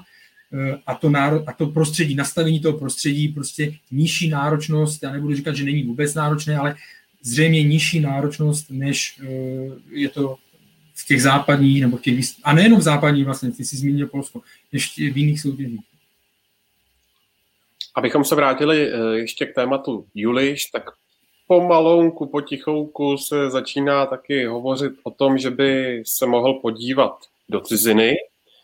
Eh, teď by na něj podle informací deníku Sport měla být, tuším, tržní hodnota někde kolem 100 milionů korun, tak eh, kdyby taková nabídka přišla, kam by podle vás, do jaké ligy by měl Lukáš Juliš zamířit? A pokud by ta nabídka přišla třeba už v zimě, tak eh, měla by ho Sparta pustit? Jo, liga je těžká vybrat, já bych spíš řekl, on potřebuje trefit ten tým, jak jsme tady mluvili na začátku tohoto tématu, potřebuje trefit tým, který mu bude dávat adekvátní servis a pokud ten tým bude dávat adekvátní servis, on to dokáže prodat na hřišti a bude dokázat dávat góly. Pokud by ten servis nedostával a přišel do nějakého systému, který by mu nesvědčil, tak by to byl vlastně krok vedle. Takže tohle je podle mě klíčovější, než eh, jestli půjde do anglické, německé, nizozemské, belgické ligy. Ano, jsou tam jako rozdíly, kdy Nizozem padá daleko víc branek, nebrání se tam tak jako důsledně, jak třeba v jiných soutěžích, ale prostě je to vždycky o tom systému. A tvé druhé části, nebo k té druhé části, pro Lukáše Juliše bude těžké teďka odejít, pokud bude Adam Hložek dlouhodobě zraněný. A ta představa, že by Sparta si rozprášila úplně ten útok, který měla na začátku sezóny a který fungoval, a i s ohlednutím nebo přihlednutím na to, že chce očividně, nebo očividně, že chce bojovat o titul a je ve hře o titul, tak jako prodat Lukáše Juliše, pokud fakt nepřijde nabídka, já nevím, nějaký Vampirion úplně ustřel někam do nebes, a což si myslím, že v současném stavu eh, ekonomiky eh, v rámci covidu asi nenastane, tak si myslím, že Sparta rozhodně si ho bude chtít přes zimu podržet a myslím, že i v rámci, nebo pro Lukáše Juliše bude dobré, když si celou sezónu v podstatě absolvuje ve Spartě, nazbírá třeba další x branek a v létě si o tom přestupu bude uvažovat, protože on ten věk na to, aby šel někam dál má, ale zase hm, podle mě v tomhle případě to není úplně na místě uspěchat, protože že teďka ve Spartě půl roku.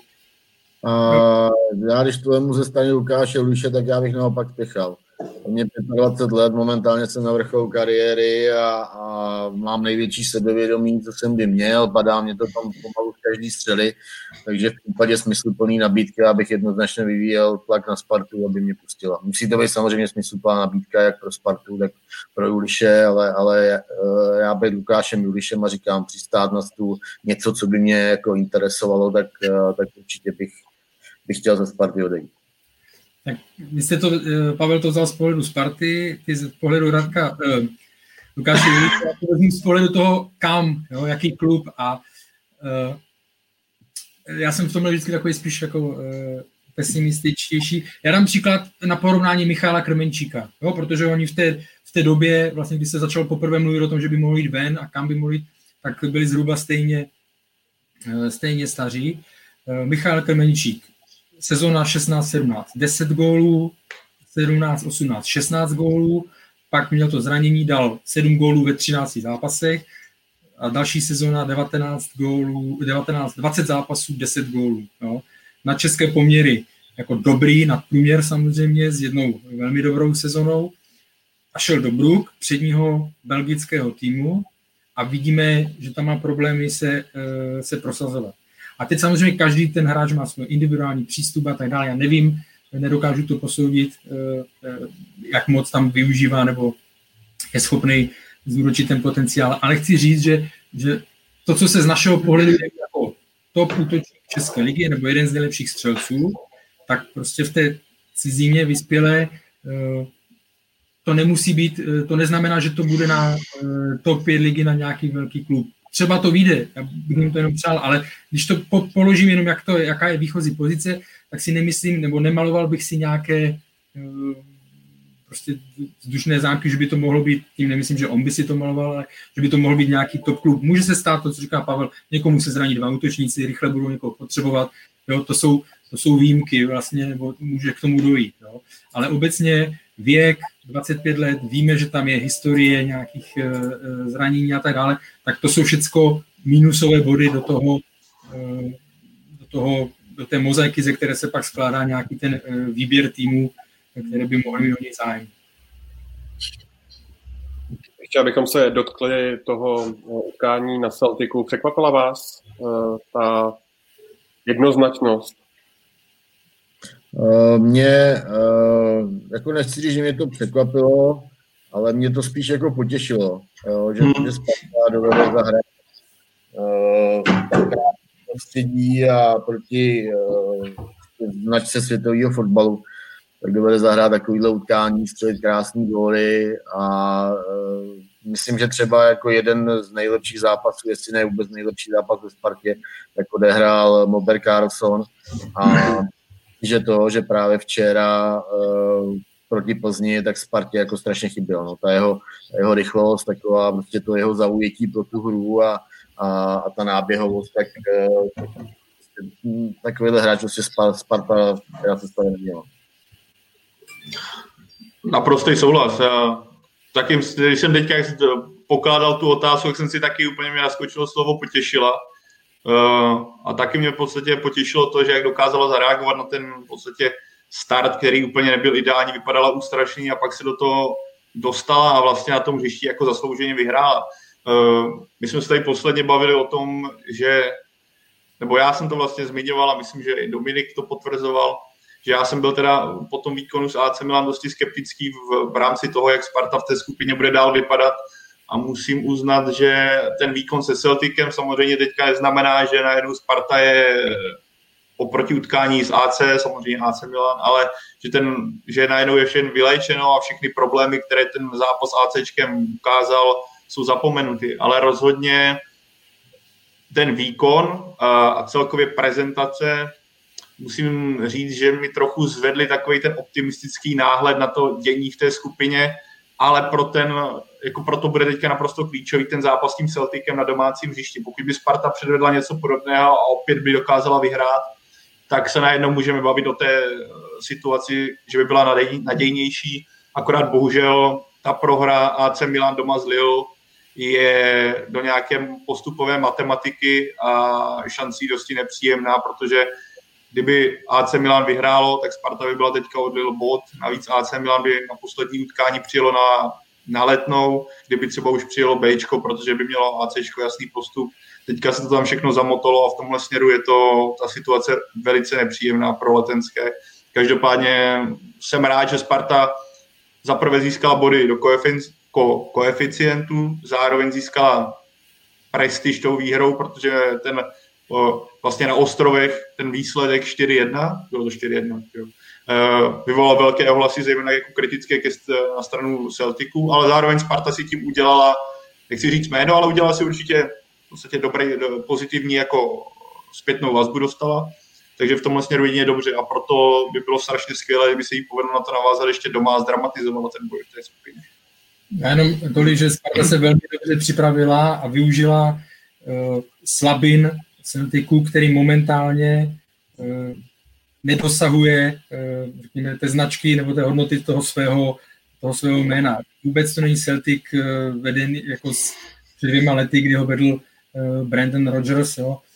A když jsem když byl vylosován, tak Bernie Thompson, což je vlastně člověk, který skot žijící v Praze, který nám napsal i dvakrát nebo dva nebo tři vynikající články do fotbal klubu, tak mi posílal prostě velký fanoušek Celticu, tak mi posílal nějaký přehled a jednoznačně psal, že největší, že teda jako by měli mít lepší kádr, než uh, se na Celtic je hodno a že uh, největší prostě slabina, obrana, výkony kvalifikacích byly, byly eh, velmi špatné a že slabina obrana jednoznačně, takže se to potvrdilo a je super, že toho Sparta dokázala využít. Tak eh, zase klasika na závěr, ano, ne. Eh, půjde Lukáš Juliš podle vás v zimě ven? Ne. Ne. Mm-mm, ne. Ano. A to je realita nebo přání? Přál bych mu to.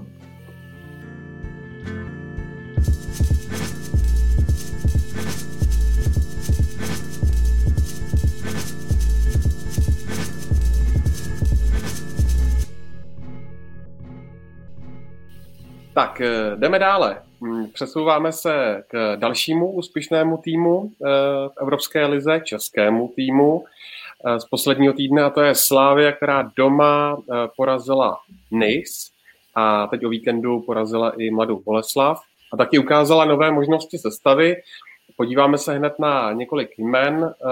Tím prvním jménem je Jan Kuchta, který dostal příležitost v obou těch utkáních, jak proti NIS, tak proti Boleslavy. Uh, Karle, to uh, teď pro Jindřicha Trpišovského ideální útočník? Bych eh, slovo ideální nepoužíval, ale jak mluvil Jindřich Trpišovský sám po zápase, vlastně tak teďka nevidí nějak velký rozdíl mezi Stanislavem Teclem, Petarem Musou a jím. Je to ten typ útočníka, který tam prostě napadá, odběhá to hodně vlastně jo, zmiňoval to i Josef Weber, eh, tím, že Boleslav hrála na tři stopery, což hrála i předtím, ale on tím napadáním a teda, ale eh, prostě to tam pomáhal, to tam rozbíhal, tak eh, na to pak museli reagovat. Takže jeho problém je, to je to, co jsme viděli v Liberci, prostě jo, furt agresivně, furt běhá, do všeho, do všeho jde a pak je otázka, jak mu ten zápas sedne tou koncovkou, no, protože zatímco proti, proti Nise dvakrát trefil, tak tady měl, eh, tady měl z Boleslaví, měl šanci a, a neproměnili. Takže jeho pořád, a to je jako, to není otázka posledních týdnů, to je spíš takový jako dlouhodobější průvodní, že ta prostě ta koncovka není tak, jak by eh, měla být na, na úrovni prostě útočníka, nebo není to, z mého pohledu to není 20 gólový 20 gólový střelec. Jo. Takže,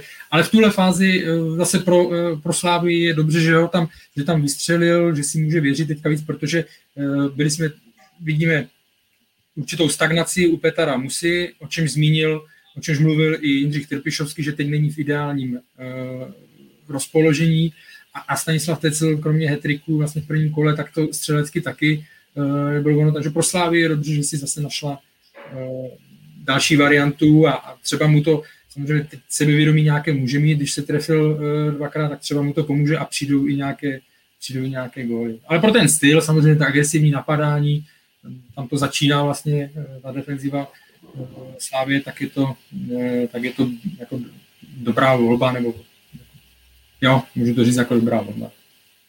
Musím odběhnout, protože distanční výuka má přestávku a děti si mě žádají za minutu jsem zpátky jsou covidová. Pavle, co ty k Honzovi Kotlovi? Mě teda upřímně samotného překvapilo, že Jindřich Trpišovský nasadil do sestavy proti NIS, ale zároveň, jak zmínil sám, on nabízí něco, mm, takový řekl bych, my jsme se tady neustále se bavíme o tom, kdo je ideální útočník pro Slávy, a jestli je to Petar Musa, jestli je to Stanislav Tecel, teď, jestli je to Kuchta.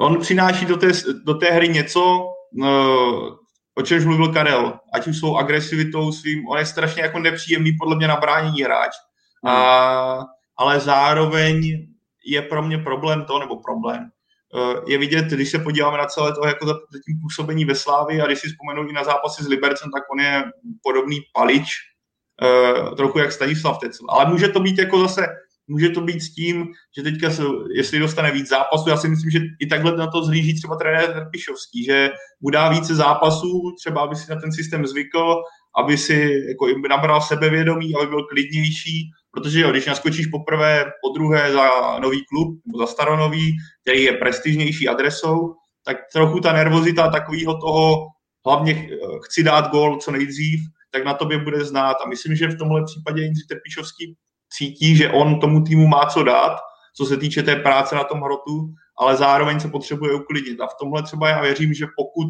dostane teďka čuchnout na pár zápasů a podrží ho trenér, tak Slávy může přinést eh, velice pozitivní jako vliv a celkově na ten projev hry, ale jak říká Karel, ne, taky si nemyslím, že se z něj stane sniper, který tam nasype 20 branek za sezónu, ale bude to spíš takový ten uh, pracovitý útočník, který dokáže dát branky, ale zároveň se musíme připravit na to, nebo fanoušci Slávy se musí připravit na to, že Hold uvidí i spoustu šancí, které budou spáleny. A myslím, že i sám by měl teda zapracovat na jednom faktoru, a to je simulování, protože jako nic proti jako já naprosto chápu, že hráč občas s některým situacím přidá, někdy nasimuluje pád, OK. Já to dokážu vlastně pochopit z pozice toho, že na hřišti nastane taková situace, ale pokud tam s tebou v zápase dvakrát, třikrát mrskneš, jak když padneš do vody a je to bící do očí s tím, že kdyby jako ten sudí chtěl, tak ho proti Jenis vyhodí ze hřiště za dvě simulování tak myslím, že v tomhle směru by měl Jan Kuchta se nad sebou zamyslet, protože to úplně není dobré a může to být ve finále kontraproduktivní pro celý tým. Uh, Radku, uh, za prvé Kuchta a za druhé uh, jiné jméno a to je Abdallah Sima, 19-letý hráč Slávie, uh, také uh, hrál jak proti tak proti Boleslavi. Co by si k němu řekl? Eh, má v něm Jindřich Trpišovský skrytý poklad? No, eh, takhle, ještě ke Kuchtovi. Já když jsem, eh, když jsem poprvé jako získal informaci, že Slávě chce z Liberce Kuchtu, tak, tak já jsem si říkal s proměnutím do prdele, koho ta Slávě všechno jako bude chtít, jako co by Kuchta dělal.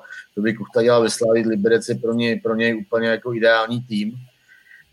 Tak je vidět, že nějaký opodstatnění ten jeho příchod má. Eh, na druhou stranu bych jako byl při zemi a naprosto souhlasím s klukama v, tom ohledu, že, eh, že to nebude jako nejlepší ligový střelec. Eh, nicméně určitě pro Jindřicha Trpišovského to je skvělá zpráva v tom smyslu, že má dalšího člověka v kádru, využitelného nejen v Lize, ale i v evropských pohárech.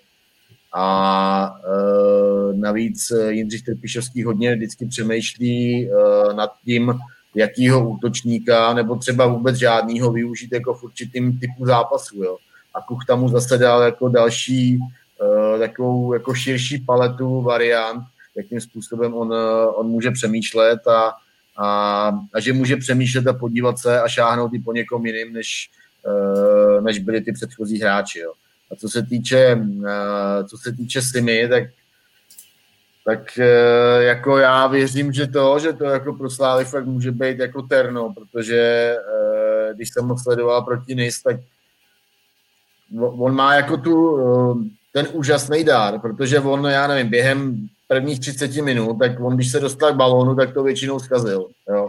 Byla to taková přemíra motivace, tam vybavuju si center, který totálně přetáhl úplně na druhou stranu, na druhou stranu vápna, pak tam měl další jako věci, který v aktivitě se dostal jako do zajímavých uh, pozic na tom, na tom svým křídle, ale nevyřešil je správně.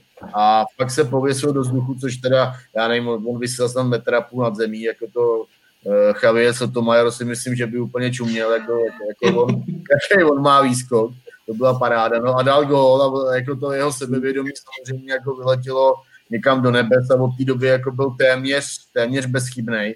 A v 19 letech jako mít takovouhle náturu, jo, že, že i když na tom hřišti něco zkazíš, ale stejně prostě do toho jdeš dál a dál, tak je jako hrozný vklad jako do té další kariéry.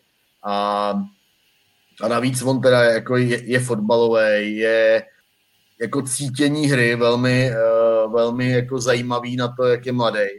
A má jako je, je technicky vybavený, je rychle, jako ten jeho gazelý krok je, je jako nesmírně elegantní.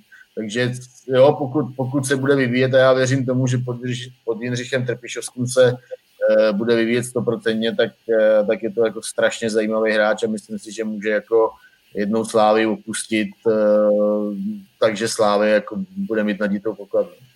Hmm. Jako bomba, když se podíváme, jak on tady je v Česku krátkou dobu a že vlastně, co to je, ještě minulou sezónu byl v Táborsku, hmm. je to tak?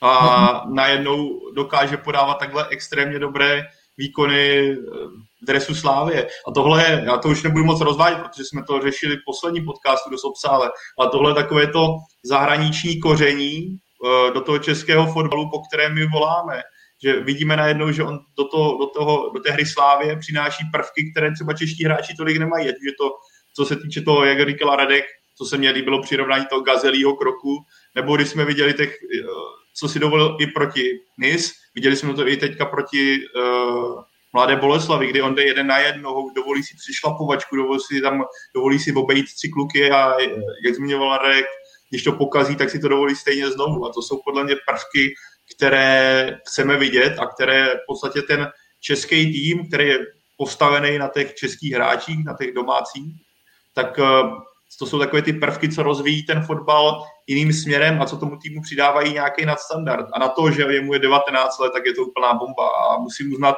že já jsem si mu zaznamenal v bodech, kdy na Twitteru slavistickém vyskakovalo že za B tým střílí góly nějaký sim a říkám, tyjo, zajímavý, uvidíme, za jak dlouho se prosadí do A týmu, nebo respektive za jak dlouho dostane čuchnout. Jo. A najednou Sima v základní sestavě dvakrát po sobě a řekl bych, že když se podívám, on nastoupil, že poprvé nastoupil v Izraeli, potom dostal minutáž s Leverkusenem a teďka byl dvakrát v základu, tak co ví, co zápas, tak mi přijde, že se neustále posouvá a že je tam jako progres jak herní, že si zvyká na spoluhráče, taky nějakým způsobem i na sebevědomí. A já si myslím, že teďka proti Boleslavi bylo už velice znát, že mu to, se, eh, že mu to sedí a zvykl si daleko víc a že dokáže na tom hřišti najednou ukazovat ten potenciál, co má mnohem výrazný. A strašně mě baví jako sledovat takového hráče v takhle v nějakém systému, jako je Slávě. Já jsem jako strašně mu fandím a to z několika uh, důvodů. A jenom ještě zmíním, to, jenom zkusím doplnit to, co jste říkali, on vlastně navíc, on nastupuje, on nastupil dvakrát na kraji, ale on, aspoň z toho, jak hrál v Táborsku a tak jak hrál v Bčku, tak je útočník, že? což bylo vidět právě v té, v té koncovce, o které, o které zmiňoval, zmiňoval Radek, že prostě tam byl naprostý, naprostý král. A musím, musím, já neznám dopodrobna ten jeho příběh, ale já jsem ho poprvé zaregistroval a jestli se dá o někom mluvit, jako že to je vítěz v úvozovkách protože 99% je poražených eh, eh, toho, že se zrušily eh, nižší soutěže vlastně v průběhu, v průběhu jara, tak tam Benešov a další kluby se zúčastnili mimo jiné i Táborsko a Slávia B se zúčastnila nějakého turnaje, který si vlastně uspořádali a Písek tam byl a hráli, myslím, 10 zápasů, pět, dvakrát pět kol. A tam jsem mu zaregistroval poprvé, že začal nastupovat za, za Táborsko. Byly tam zápasy proti Sláví B. Předpokládám, že tam uh, je zaujal uh, vlastně Sláví, protože velmi rychle, velmi rychle po tady těch, po tady tom turnaji vlastně došlo k tomu přesunu jeho do Slávie, do Bčka a je to opravdu typ jako velmi, velmi zajímavý s obrovským, s obrovským potenciálem. Jindřich Trpišovský chválí jeho přístup nebo prostě to, ten progres. Jo. A ty si sice zmiňoval, že tu nechceš rozvádět to téma, ale pro mě je to teda téma jako prase, jo. E, co se týká, protože jsme to nakousli minule, že jsem e, Červenou zvezdu, že má třeba 23-24% e, zahraničních hráčů. A bavili jsme se o tom v tom, že tady se nepovedla ta cesta, z mnoha příčin to už nebudu opakovat, ale že, ten, že by to nemělo se uzavřít, jo? protože ty zahraniční hráči umí dát, doplnit do těch eh, českých klubů něco, co ty čeští hráči nemají. A já jsem dostal jako zajímavý dotaz, nebo možná to byla i připomínka, já jsem to zmínil, tu červenou zvezdu, jenom jako v tu chvíli, že mě to napadlo, nekontroloval jsem to s českými, ale Slávia má zhruba stejné procento, nebo ještě nějaké procento navíc v porovnání s těmi eh, s tou červenou zvezdou, to znamená nějakou čtvrtinu zahraničních hráčů. A když se podíváme na jejich přínos, tak Olejinka, zejména v evropských pohárech, ale i v Lize teďka eh, velmi, eh, velmi dobrý Oscar, vidíme teď jeho vzestup a tak dále, jo, uvidíme, jak to bude se Simou. A to jsou hráči, kteří vám přináší opravdu něco jiného do toho českého, do toho českého stylu. Podívejme se, jak se eh, Balová rychle, eh, rychle dostal z Karvine do Plzně a, a, a tam v porovnání třeba s Kajambou, tak tam jako má větší, mnohem větší vliv, nebo prostě prosadil se tam rychleji. Takže z mého pohledu to je strašně zajímavé téma a když jsme se bavili o tom v několika předchozích podcastech, že mi chybí, že si některé české kluby, a já to nevyžaduju tady ty věci od Sparty, Plzně a, a Slavě, ale že si některé jiné kluby neumí najít tu svoji cestu jako uh, jinou, mimo ten, to, co je tady zvykem, tak třeba Táborsko právě si našlo jednu ze,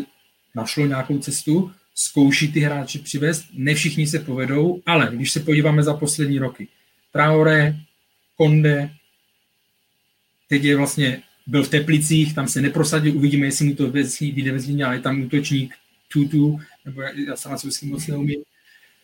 A teď vidíme, teď vidíme Simu. No. To znamená, z toho už mi vyplývá, že tam asi umí ty hráče nějakým způsobem najít a znovu říkám, nevíde eh, každý druhý nebo prostě to. Ale už to je nějaká, je vidět, že to je nějaká cesta, kterou se vydali a která může být uh, zajímavá jako víc, tak, víc takových, no. víc jako klubů, který v tomhle budou odvážnější, abych jako ať úplně tady nezabrousíme do tématu, které fakt jako na dlouhou dobu, uh, když tak podcast tehdy po zápase s Dunajskou středou jsme to tehdy obsáhle řešili, tuším s Tomášem Porvínem, tak kdyby si to chtěl někdo pustit, no, myslím si, že vlastně to téma je ak- ak- aktuální vlastně se na tom nic nezměnilo, ale je vlastně fajn sledovat takovýhle kluby, který se nebojí aspoň částečně jít touhle cestou, řekněme, neprobádaného a v Česku často kritizovaného, tedy neznámých fotbalistů. A ještě Výškov taky v tomhle směre. Pojď, Karle, pojď, no, no mluv. Ať to nevypadá, že to, jakože bych chtěl e, v úvozovkách zaplevelit ligu zahraničními hráči, jo? Ne, ale že nemělo by se na ten, že tady to bylo před dvěma sezónami nastavený strašně negativně, jako vůči cokoliv, co přišlo zvenčí, tak jenom na to nezapomínat, na ten faktor. Protože samozřejmě druhá věc je, aby dostávali šanci i naši eh, čeští, mladší nebo mladí, jo, aby dostali prostor, jo, i když víme, že prostě ty ročníky okolo 98, 99, 2000 ne, nebyly tak eh, silné. Jo. Teďka, co se mluví, 2001, 2002 a dál, tam už jsou hodně zajímavé a to si ještě vezme, eh, to si ještě vezme nějaký, nějaký čas ale prostě tady ty zahraniční hráči navíc mají jednu obrovskou, eh, ne všichni, zase jsou tam výjimky, ale mají jedno obrovské plus a to je jejich motivace. No to je jejich motivace se prosadit, to je jejich motivace uspět, eh, být třeba pro ně Česká liga je mezi stanice, ale ta, ta motivace u řady z nich je vidět a je zřejmá. Jsi, Karle, zmínil Simu, zmínil si Oskara, který teď hraje na levém beku a s tím se pojí moje další otázka. Neukázala vlastně ta koronakrize paradoxně eh, pro Slávy nějaké jiné možnosti, eh, které by eh, sešívaní jinak neměly možnost objevit? Jako ukázali, a to je právě to, co se, co se mi líbí, jak jsem už zmiňoval na Slávy, že ona si s tím umí tady s těmi nedostatky popasovat v tuhle chvíli lépe, protože prostě není to jediný případ. Co se týká konkrétně Oscara, tam je to strašně zajímavé u něj. On když přišel do Liberce, tak vlastně on nejdřív byl jako na hrotu, on byl nahoře. Jo? Mm-hmm. Protože rychlostně, eh, říkal David Holoubek, že Oskárek mu říkal, jo, eh, prostě rychlej. Jenomže on zase tou svojí konstitucí eh, tělesnou na tom hrotu to měl složité. Že? Pak se stáhnul, pak se stáhnul do středu, tam prostě se v Liberci vykopal, získal si tím přestup do Slávy a teď vidíme, a, a zmiňoval to zase, já ho dneska budu uh, citovat xkrát, ale po xt, ale Jindřich Trpiš, že to zmiňoval. že se mu zdá na tu stranu ideální, protože tam má přednosti, které zase řada českých fotbalistů tam nemá.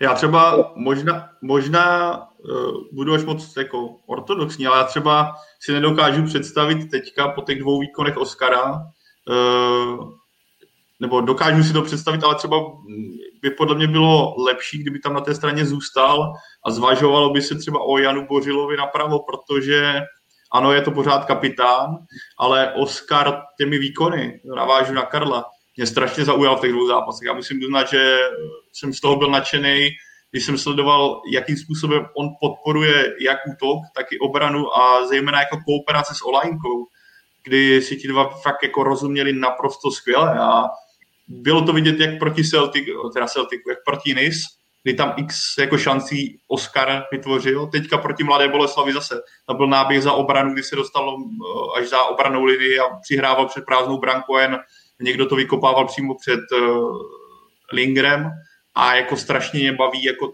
ten somatotyp v jeho případě pro levého obránce a úplně si neuvědomuji, jestli takového levého beka v České lize v současnosti můžeme vůbec sledovat. Je tam ta, jako konkurence Jana Bořila, asi jako nedokážu si představit, že by Jan Bořil měl sedět na lavičce, to zase ne, ale zároveň si říkám, tím, že hraje přes nohu, jestli by právě jako Oscar neměl být jako v současnosti jedničkou na levém beku, protože skutečně mě se strašně líbil. Já jsem z toho výkonu byl fakt jako nadšený a nenašel jsem tam skoro žádné negativum. Jako když, když jsem viděl, jak se tam dovolí proti z patičky a jak je najednou sebevědomý, když jsem to srovnal s tím, jak působil v tom středu, středu zálohy ve Slávi, kdy prostě oproti tomu Liberci to nebylo ani zdaleka ono, byl takový jako ustrašený a najednou vidíme Oscara, který tam lítá nahoru a dolů tak pro mě, já si dokážu jako živě představit, že Oscar prostě do konce podzimu bude jednička na, levém, na levé straně obrany. I když prostě v rámci té krize toho tématu, jak jsem mluvil, že odešel Vladimír Coufal a najednou tam vznikala díra s tím, že trenér eh, Tomáš Holeše nechce dávat na kraj, tak najednou sledujeme, že vlastně Slávě najednou má jako více možností, že Lukáš Masopus si skvěle jako zvyká na pravého obránce, Oscara trefili podle mě úplně jackpot na levém beku, mých očích a najednou vidíme, že eh, Jan Bořil může hrát obě strany, takže ten problém se daří, řekl bych, celkem zdárně, i když nedávám rovná se jako Vladimír Soufal, že všechno zažehnáno, ale rozhodně najednou ta korona krize vlastně Slávy umožnila trošku zariskovat ve funkčním systému, protože třeba Oscar by naskočil do zápasu na levém beku v momentě, kdyby třeba bylo více změn v té sestavě. Byl by to slabší soupeř a bylo by v té sestavě více rozměn. Najednou naskočil na levém obránci systému, kdy Slávě hrála prostě v plné polní a vidíme, že a díky tomu uh, on mohl podat takhle dobrý výkon, takže jako za mě se v podstatě korona krize Slávy trošku přinesla, když to bude možná znít blbě, ale vlastně v tomhle byla pro korona krize pro Slávy celkem jako šťastná v tomhle momentě, protože najednou objevila možná nepoznané věci, které by trvaly daleko díl, aby byly zkoušené. No, každopádně se ukazuje výhoda toho širokého kádru, že, že, že prostě Slávě má tam šáhnout a tamhle může šáhnout a že dovede prostě ty díry uh, zacelovat. A co se týče Oscara, tak s tím naprosto souhlasím, jako třeba z mýho pohledu, tak uh, já jsem z něj nebyl jako extra unešený ani v Liberci. Jo. Neříkám jako, že, uh, že by hrál špatně a, a tak dále, ale, ale jako nebylo to, že, že když jsem viděl Oscara, takže by mě jako vystřelil někam někam do vesmíru a to samý ve Slávě. Já už jsem ho pomalu začínal odepisovat a říkal jsem si, jako, že, že ten hráč tam asi nenajde uplatnění a mně se prostě ty jeho výkony uh, tam nelíbily, no a, a najednou prostě přesun, uh, přesun víceméně z nouzecnost, že jo, na, na kraj, kraj obraný řady a, a on tam je takhle fantastický, no. Tak, tak jako hele, zase to je jako malý vzorek zápasů, jo, je, je to máš dva, tři zápasy, takže uvidíme, jak se to bude vyvíjet, ale, ale každopádně i z něj třeba tam čiší taková jako radost a, a, a to, že eh, ten postrát hraje, což třeba postrádám u Lukáše Masopusta trochu, byť jako tam odezdá všechno, ale on to pak i sám říkal, jako, že se radši cítí jako v záloze a když se dostává víc třeba do zakončení a tak, a než, eh, než na, na kraji obrany, ale, ale ten Oscar prostě tam jako tu roli přijal a, a, a kopil se jí úplně náramně jako vlastně, když to vezmeme, že on se prosadil eh, do Slávě, z Liberce do Slávě z pozice, která mu nebyla na začátku vlastně já se dovolím, snad neudělám, snad neudělám chybu, ale já jsem přesvědčený, že on přicházel opravdu jako mnohem buď jako křídlo, anebo jako opravdu podhrot, nebo prostě hráč nahoru. Jo? Hmm. A on vlastně si uh, on uh, si to vybojoval ten přestup na mnohem hlubší, mnohem hlubší pozici, že jo, jako v Liberci, jo. A teďka, kdy může, když je na levém beku a uh, může, může využít tu svoji rychlost a tak dále, tak to může být opravdu super, super pozice, jak říká, jak říká Radek, z něho jako čiší, čiší ta radost a hlavně u něj vidět, aspoň co si pamatuju, co se říkalo v Liberci, že to fakt je tiší, tiší typ, ono to tak je i vidět jako normálně, to znamená, to sebevědomí, kterým on teďka asi se mu určitě zvedá, tak eh, pokud si to udrží, tak tam může být eh, hodně zajímavá varianta. A jak jenom navážu na Pavla, trenéry teď čeká strašně zajímavé dilema, no, protože jak využít všechny ty hráče. Samozřejmě, že Jan Bořil nezůstane, nezůstane na lavičce, ale máte, máte tam vlastně, až se uzdraví Olajnka, teď ale výborně. Lukáš Provod hrál předtím velmi dobře. To znamená, až se vám dají dohromady, tak budete muset eh, některé hráče přesouvat na, na, na jiné pozice, ale asi je to jediná varianta, protože se vám zrovna sešli hráči ve formě, které jsou na levé straně, no, a vy je budete uh, potřebovat, vy je budete potřebovat i jinam, pokud je nechcete uh, posadit, uh, posadit na lavičku. Takže zajímavé, jsem zvědavý, jak to budou řešit. Slavia jde v Lize příští týden do Opavy, pak jí čeká eh, pokračování Evropské ligy a tudíž odveta s NIS v NIS. A NIS není v úplně ideální formě, protože teď o víkendu eh, po porážce na Slávii prohrála doma s Monakem. Tak eh, myslíte, že je Slávie teď v takové formě, že by třeba opravdu na postup ze skupiny Evropské ligy mohla pomýšlet?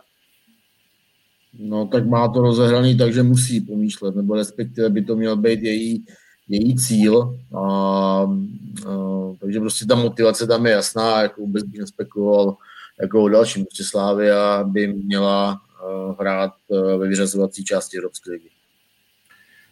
Má to skvěle rozehrané, nebo no, skvěle.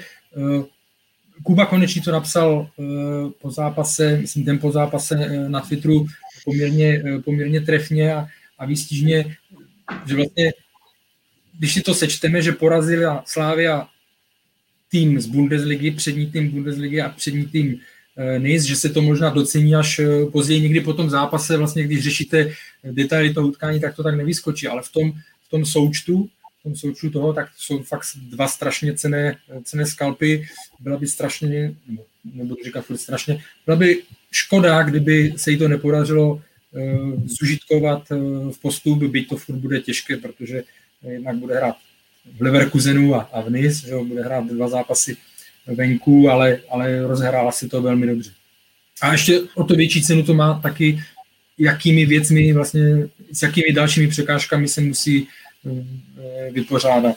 Myslím vlastně ta pauza, myslím eh, i ty absence některé. Takže jako rozehrála si to výborně tohoto pohledu bude určitě teďka ten zápas Venice bude strašně důležitý. A co jsem použil, Karle, navázal jsem na tebe s tím slovem strašně. No a takový, takový krásně vyplňující slovo. Ale eh, když vezmeme potaz tu situaci ve skupině a doufejme, že Slávě zápas Izraelci doma zvládne, tak právě ten eh, duel Venice může být vlastně úplně takovou jako to klíčovou, eh, klíčovým razítkem pro to, kdy Slávě si vlastně strašně přiblíží OK, zás, hodně, přiblí, hodně přiblíží se postupu. Ty by třeba i uhrála remízu, um, ale jako, jak sám nastínil na začátku ty otázky, ta, ta psychická pohoda a nějaká forma je na straně Slávě, bohužel možná teďka přichází ta repre pauza. Jenom na to je strašně fakt, zase strašně, je velmi složité v téhle době Uh, Karel, ten alkohol, jestli někdo s náma hraje takovou tu picí hru, kdy když uslyší slovo strašně si dá panáka, tak myslím, že teďka už odpadává. Tak se strašně ale... opět.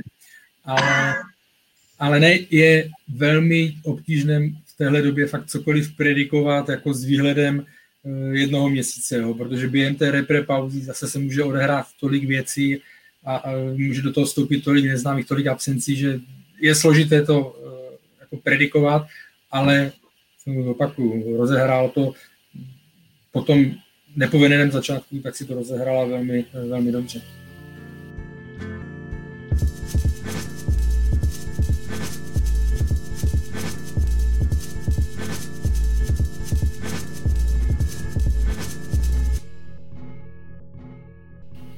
Tak eh, na závěr se ještě trochu strašně eh, zastavme eh, v Teplicích.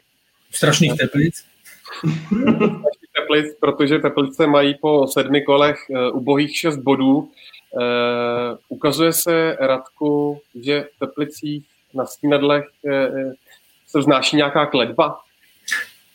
No, já bych neřekl, že to je kledba, já bych řekl, že to je um, výsledek práce, vedení klubu a prostě lidí, kteří mají na starosti eh, věci okolo Ačka, takže si prostě myslím, že sklízejí teď, eh, teď úrodu, a nekvalitní úrodu, úrodu svý nekvalitní práce a, a to si myslím prostě, že je výsledek. No, já když jsem včera koukal třeba, já jsem neviděl celý zápas, ale zajímalo mě pak po vyloučení Peška, jak se budou Teplice chovat uh, vlastně v tlaku a proti deseti a, a prostě já nevím, kromě jednoho, dvou závadů, tak, uh, tak to bylo všechno tak pomalý, tak statický, tak jako bez nápadů a, a bez nějaký prostě chuti ten, ten výsledek otočit, jako v tom kádru je hromada hráčů, e, prostě za zenitem výkonnosti, já nevím, to bychom možná napočítali polovinu, možná i víc, jako v té základní sestavě a ty to teda trochu umladili Heidenreichem, umladili to trochu Fortelným, ale pořád to nestačí, prostě jo, v útoku Marej, Řezníček, e, je tam, je tam Kučera, který to nejlepší už má taky za sebou, tak je otázkou, jestli on by měl pořád jako na té pozici tam hrát, protože třeba z mýho pohledu on hodně třeba brzdí a zpomaluje, uh, zpomaluje hru, anebo by se musel změnit samozřejmě, ale do toho musí tlačit trenér nebo donutit jako trenér ke, ke změně svého uh, stylu hry. Je tam, je tam Tomáš Grigár, je tam No, teď mě prostě ty další jména samozřejmě jako úplně teď jako nenaskočila. Když jsem se díval na tu sestavu, tak těch, těch prostě je tam Lukáš Mareček, jo, další hráč. Hmm. Proti němu, ale prostě už je to hráč za zenitem své výkonnosti. Jo, a to bychom prostě mohli počítat a opravdu jsme napočítali minimálně polovinu hráčů jako v, v základní sestavě. No. Takže, takže to prostě vidím, je evidentně, je tam evidentní, že ten tým je špatně složený a, a proto to na nějaký progres, progres nevypadá si můžu navázat na Radka, zmiňoval ta jména, takže když si vlastně dal pa, na papíře, když si dal jména před tím zápasem Teplice a Liberce, který byl oslabený zase, že, tak uh, bys řekl, eh, že to prostě Teplice musí, uh, musí zvládnout. Měli tam, že neuzně, tam neuznaný gol, nedal penaltu a tak dále, ale když jsme se tady bavili o náročnosti nebo nenáročnosti, tak na mě Teplice dělají, a ne, neznám tam jako detaily, nechci křivdit, eh, nevím úplně detaily, jak pracuje Stanislav Hejkal, pro mě je to jako sympatický, eh, sympatický eh, člověk, trenér, ale jestli je pro mě synonymum jako nenáročnosti klubu na své hráče, tak jsou to pro mě tak jsou to pro mě z těch předních klubů, nebo kam já je považuji stabilních klubů, tak, tak jsou to pro mě Teplice, protože oni se tam už roky, vlastně si to tak jako tam furt nemění. Beru i dokonce, vezmu i v potaz ten faktor, že opravdu, jestli je nejpoškozovanější klub nebo byl nejpoškozovanější klub v Lize, tak to byly Teplice, protože v řadě zápasů opravdu šli rozhodnutí verdiktu uh, sudích důležité rozhodnutí proti ním, ale to nemění nic na tom, řekněme, na tom um, herním uh, stylu nebo na tom, co z nich jako uh, vyzařuje. Jo? A z nich vyzařuje taková prostě šeť, no, ta nenáročnost. Já vždycky, když se podívám na ty výsledky jejich, tak oni tam je nějaký záchvěv, kdy si řeknete, jo, tak teď se to už možná, teď se to už možná rozjede a ono to, ono to zase spadne, sklouzne dolů. Jo. Viděli jsme to v minulé sezóně, je to tady v té, je to tady v té současné, vlastně, jestli se dívám správně, tak mají dvě výhry, jo. Myslím. Jo, jo, mají dva pět, že jo, myslím. Jo, jo, takže vyhráli v Příbrami a porazili doma, porazili doma Baník, jo. Takže oni vždycky, vždycky, teď se dívám tady, Jo, v minulé sezóně na podzim se tam rozjela nějaká sedmizápasová série eh, bez, eh, bez eh, porážky. Vím, že tam někdo i na Twitter psal, někdo dofaní Teplicím, tak jsem zvědavý na ty experty, co typovali Teplice na boj o záchranu. Jo. No a od té doby tam byly tři porážky, dvě remízy a zase a furt to v takových blocích. Jo. A pak jsme viděli, kde to skončilo. Skončilo to bojem vlastně ve skupině, ve skupině o záchranu. Takže Teplice jsou jako pro mě dlouhodobým, eh, dlouhodobým zklamáním. Ono se stačí taky podívat uh, na tabulku a co se týče statistiky inkasovaných branek. Na první místě samozřejmě Brno, kterému se rozsypala obrana tyjo, jak domeček z karet, ale viděli jsme teďka v Jablonci, že po návratu Drexy a v podstatě nějakým způsobem asi ideálním složení té defenzivy by to ze strany zbrojovky mohlo teoreticky dojít k nějakému zlepšení.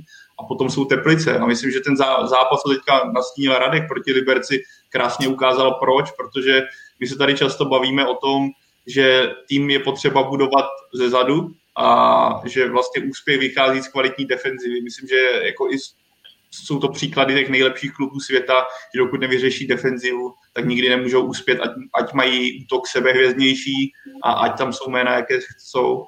A ten zápas s Libercem podle mě jako naplno odhalil, kde je problém. Ano, je tam Hander, uh, pomož si, uh, děkuju, klasický, klasický problém, doufám, že už to nebudu muset opakovat to jméno, což je skvělý, ale potřeboval by vedle sebe hráče, který plácnu. Situace, kterou měla, měli minulý rok České Budějovice, kdy tam byl Tomáš Sivok, který právě kluky vedle sebe dokázal eh, korigovat. A to se v Teplicích neděje. Jako ze vší úctou Lukáš Mareček rozhodně, rozhodně není stouper a ten zápas Libercem to naplno odhalil, kdy vlastně oba góly byly, šli za ním a teďka si vzpomenu na jeden moment u rohu, kdy takhle první gol padl po momentu, kdy Lukáš Mareček neuhlídal Kačarabu a asi do pěti minut se úplně ta situace opakovala.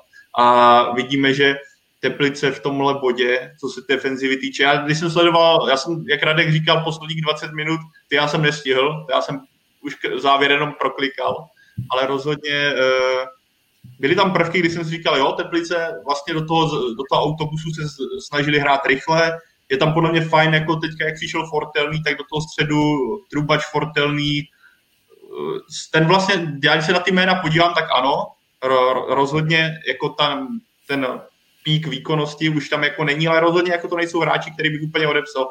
Zároveň ale když vidím, jako jak pracuje defenziva a co tam je za problémy, tak Teplice s tímhle nikdy nemůžou jít nahoru, dostávají takhle laciný branky a zmiňoval to, myslím, Karel nebo Radek, já tam úplně nevidím takový to světlo na konci tunelu zrovna v téhle fázi, že bych tam viděl jako stopera, který by tohle vylečil a že by si stoupil, eh, vytvořil stoperskou dvojici s mladým Heinereichem.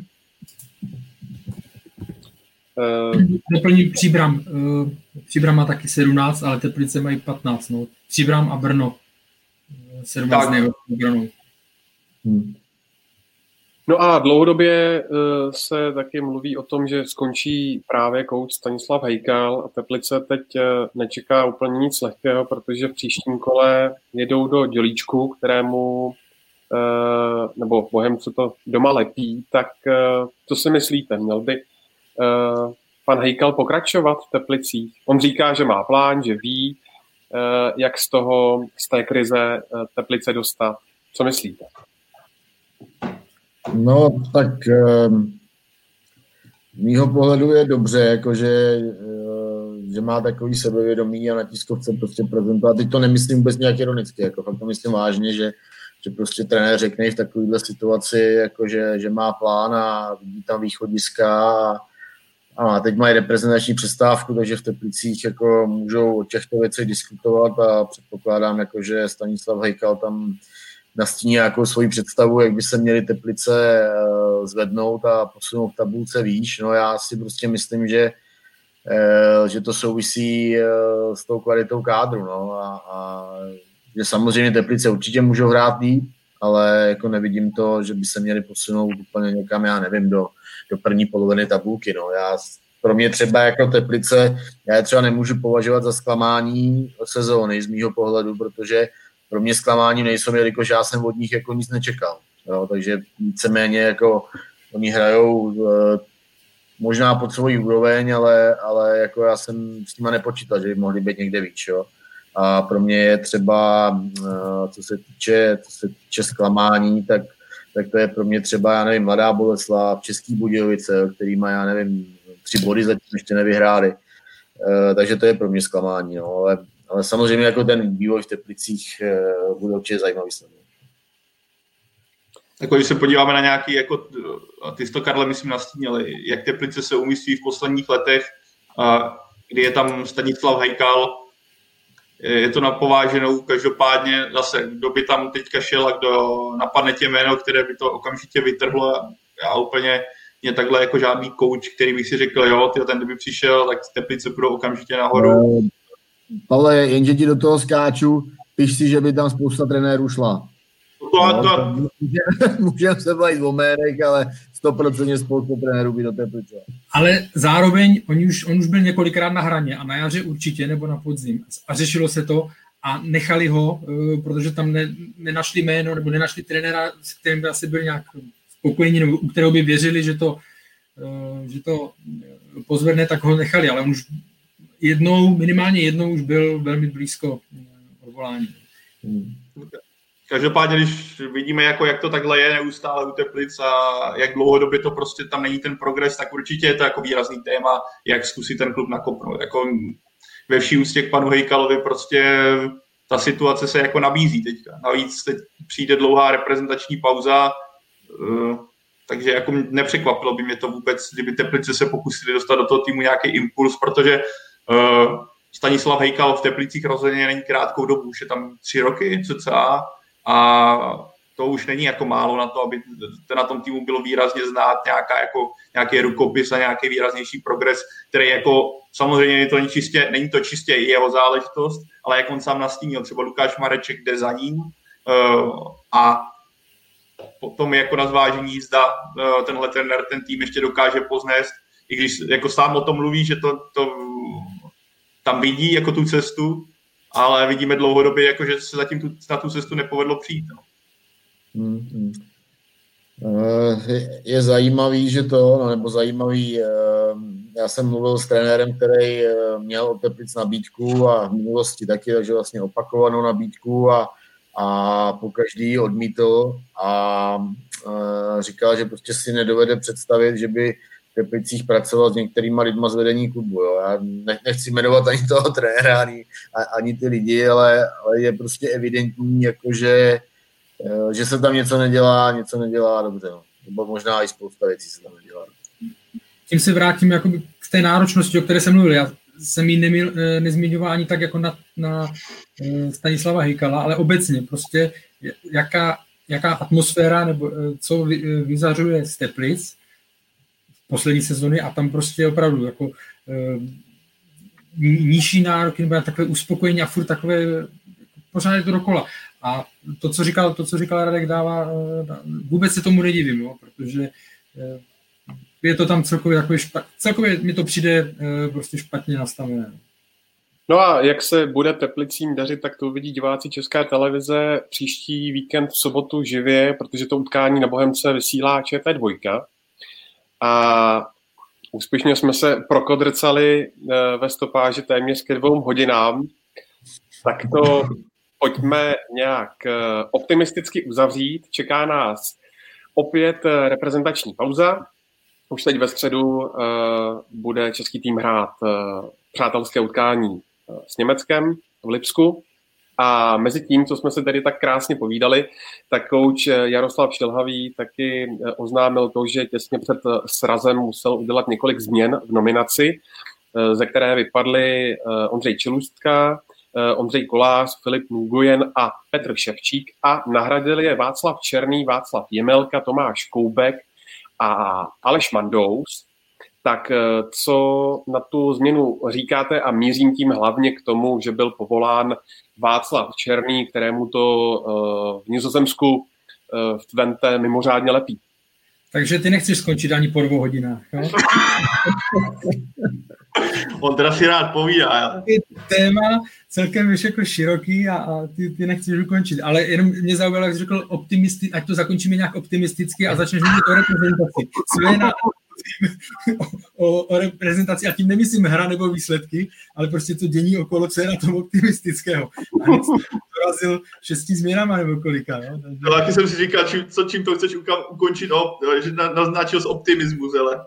To právě, právě proto jsem končil tím vaš, Vaškem Černým. Jo, jo. No to... Ne, to, takhle. Já to zkusím v rychlosti, protože dneska jsem měl některé odpovědi strašně dlouhé. Uh, uh, je to dobře, že dostává šanci. Vím, že se o tom hodně řešilo, když dostal šanci Jan Kopic a, a on ne. Na druhou stranu, uh, a je to fakt široký téma, ale teď jsem zaregistroval výrok Gereta Southgatea, který mluvil o tom, když se dostal otázku, jestli ten hráč tam přijde a tak dále. On říká, my musíme taky ukázat v tom národním týmu nějakou jako konzistentnost těch, které povoláváte. My nemůžeme každý sraz za normální situace pět nových nebo jiný nových. No, vy si za ty roky vytvoříte nějakou skupinu, které věříte a s nima, s nima pracujete. Já tím vůbec neříkám, že si uh, Václav Černý uh, nezaslouží šanci. Jo? Uh, ale obecně, aby to bylo jako, myslím, správně nebo lépe pochopeno, když se vrátíme do éry Karla Bricknera, tak tam ty nominace, ty se mohly jenom vždycky, pokud se nikdo nezranil, tak se mohly jenom překopírovat a bylo to plus minus stejný. On neexperimentoval od té fáze ve chvíli, kdy našel už ten svůj tým. Jo? Takže proto vždycky jsem opatrnější, když se někomu zadaří třeba měsíc, měsíc a půl, aby dostal, pardon, aby dostal hnedka šanci. Byť já vím, že co se týkalo porovnání Jan Kopic, Václav Černý, tak to porovnání ve chvíli, on měsíc nehraje, ten měsíc hraje velmi dobře a nedostává šanci, tak to mělo nějaké opodstatnění, ale jenom obecně, aby uh, reprezentace není o tom, že by měla reagovat jenom uh, na to, kdo hraje za poslední měsíc uh, dobře nebo líp než ten druhý. Eh, naprosto, naprosto s Karlem souhlasím, úplně jako jednoznačně, protože taková jako to, že Václavu Černýmu se začalo dařit v posledních týdnech a měsících eh, v Lize, automaticky neznamená, že bude nominovaný do národního týmu. Já, když jsem si to vyjížděl soupisku, když se prostě to řešilo, proč je v nominaci Kopica není černý, tak já nevidím jediný důvod, proč v nominaci měl být černý a neměl by tam být Kopice. Když jsem se podíval na, eh, na záložníky, tak já jsem tam prostě nenašel jméno, eh, místo kterého by měl Václav Černý tam být, jo, na úkor prostě někoho. Nenašel jsem to.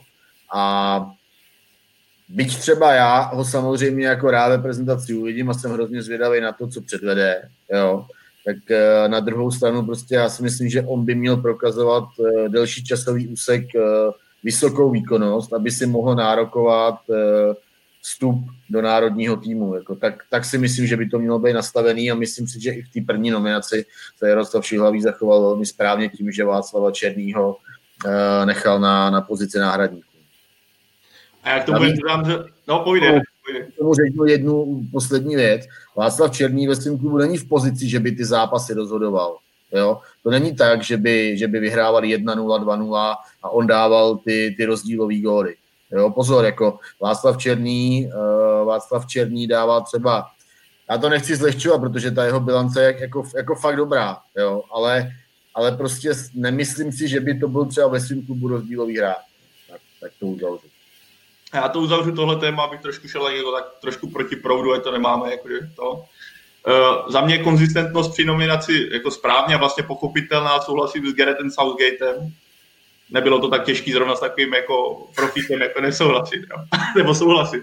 Ale zároveň si myslím, že uh, ta konzistence by měla být v rámci jako toho silného jádra, na kterém to stavíte, a takové, řeknu ti, okrajový, okrajový hráči, teď to nechci, aby to znělo blbě, jo, nebo pejor, jako nějakým způsobem špatně učiním, tak měli by mít určitou způsobem být flex, ta nominace by v tomhle směru podle mě měla být trošku flexibilní a trošku jako spíš svým způsobem reagovat na danou formu ne, jako ne celkově v té nominaci, ale u dílčích hráčů, kteří třeba ani nemusí uh, být klíčový pro ten, zápas, pro ten zápas, ale naskočí třeba na 10 minut, kde využijí toho svého momentu. A tak to vidím já. Ale když jsme zmínil z optimistický zakončení, tak to je pravda, jak tady píše Vojtěch Kríza, tohle je optimistický, liga se opět hraje, no, tak, já, tak bych to zakončil, to je skvělý, aspoň, aspoň máme zase o čem povídat, víš, že jsme si zase povídali dvě hodiny o lize, no. takže to je optimistický. A myslím, že téma tady repre nominace asi můžeme rozmázneme příště, protože jo, to je téma reprezentace, takže tam se můžeme potom vykecávat asi do Halloween. No, to můžeme hlavně o počtu změn v nominaci, protože, protože to bude a... naskakovat asi. Tak jo, tak z dnešního Football Focus podcastu je to všechno. Pavle Radku a Karle, moc krát díky za vaše komentáře, postřeji a za váš čas. Díky. Díky za zájem. Všichni. A děkuji všem, kdo s náma vydržel ty dvě hodiny. Díky všem divákům a díky i všem posluchačům, kteří si tenhle díl pustí zpětně třeba eh, na Spotify. Do té doby, než se uvidíme a uslyšíme příště, tak jsme na webech fotbalfocus.cz, čtsport.cz, všechny nás najdete taky třeba na Twitteru, kdybyste nám chtěli poslat kritiku nebo pochvalu, budeme rádi za jakýkoliv názor. No a všechny díly Football Focus podcastu najdete taky na uh, YouTube a ve všech podcastových aplikacích. A mějte se hezky.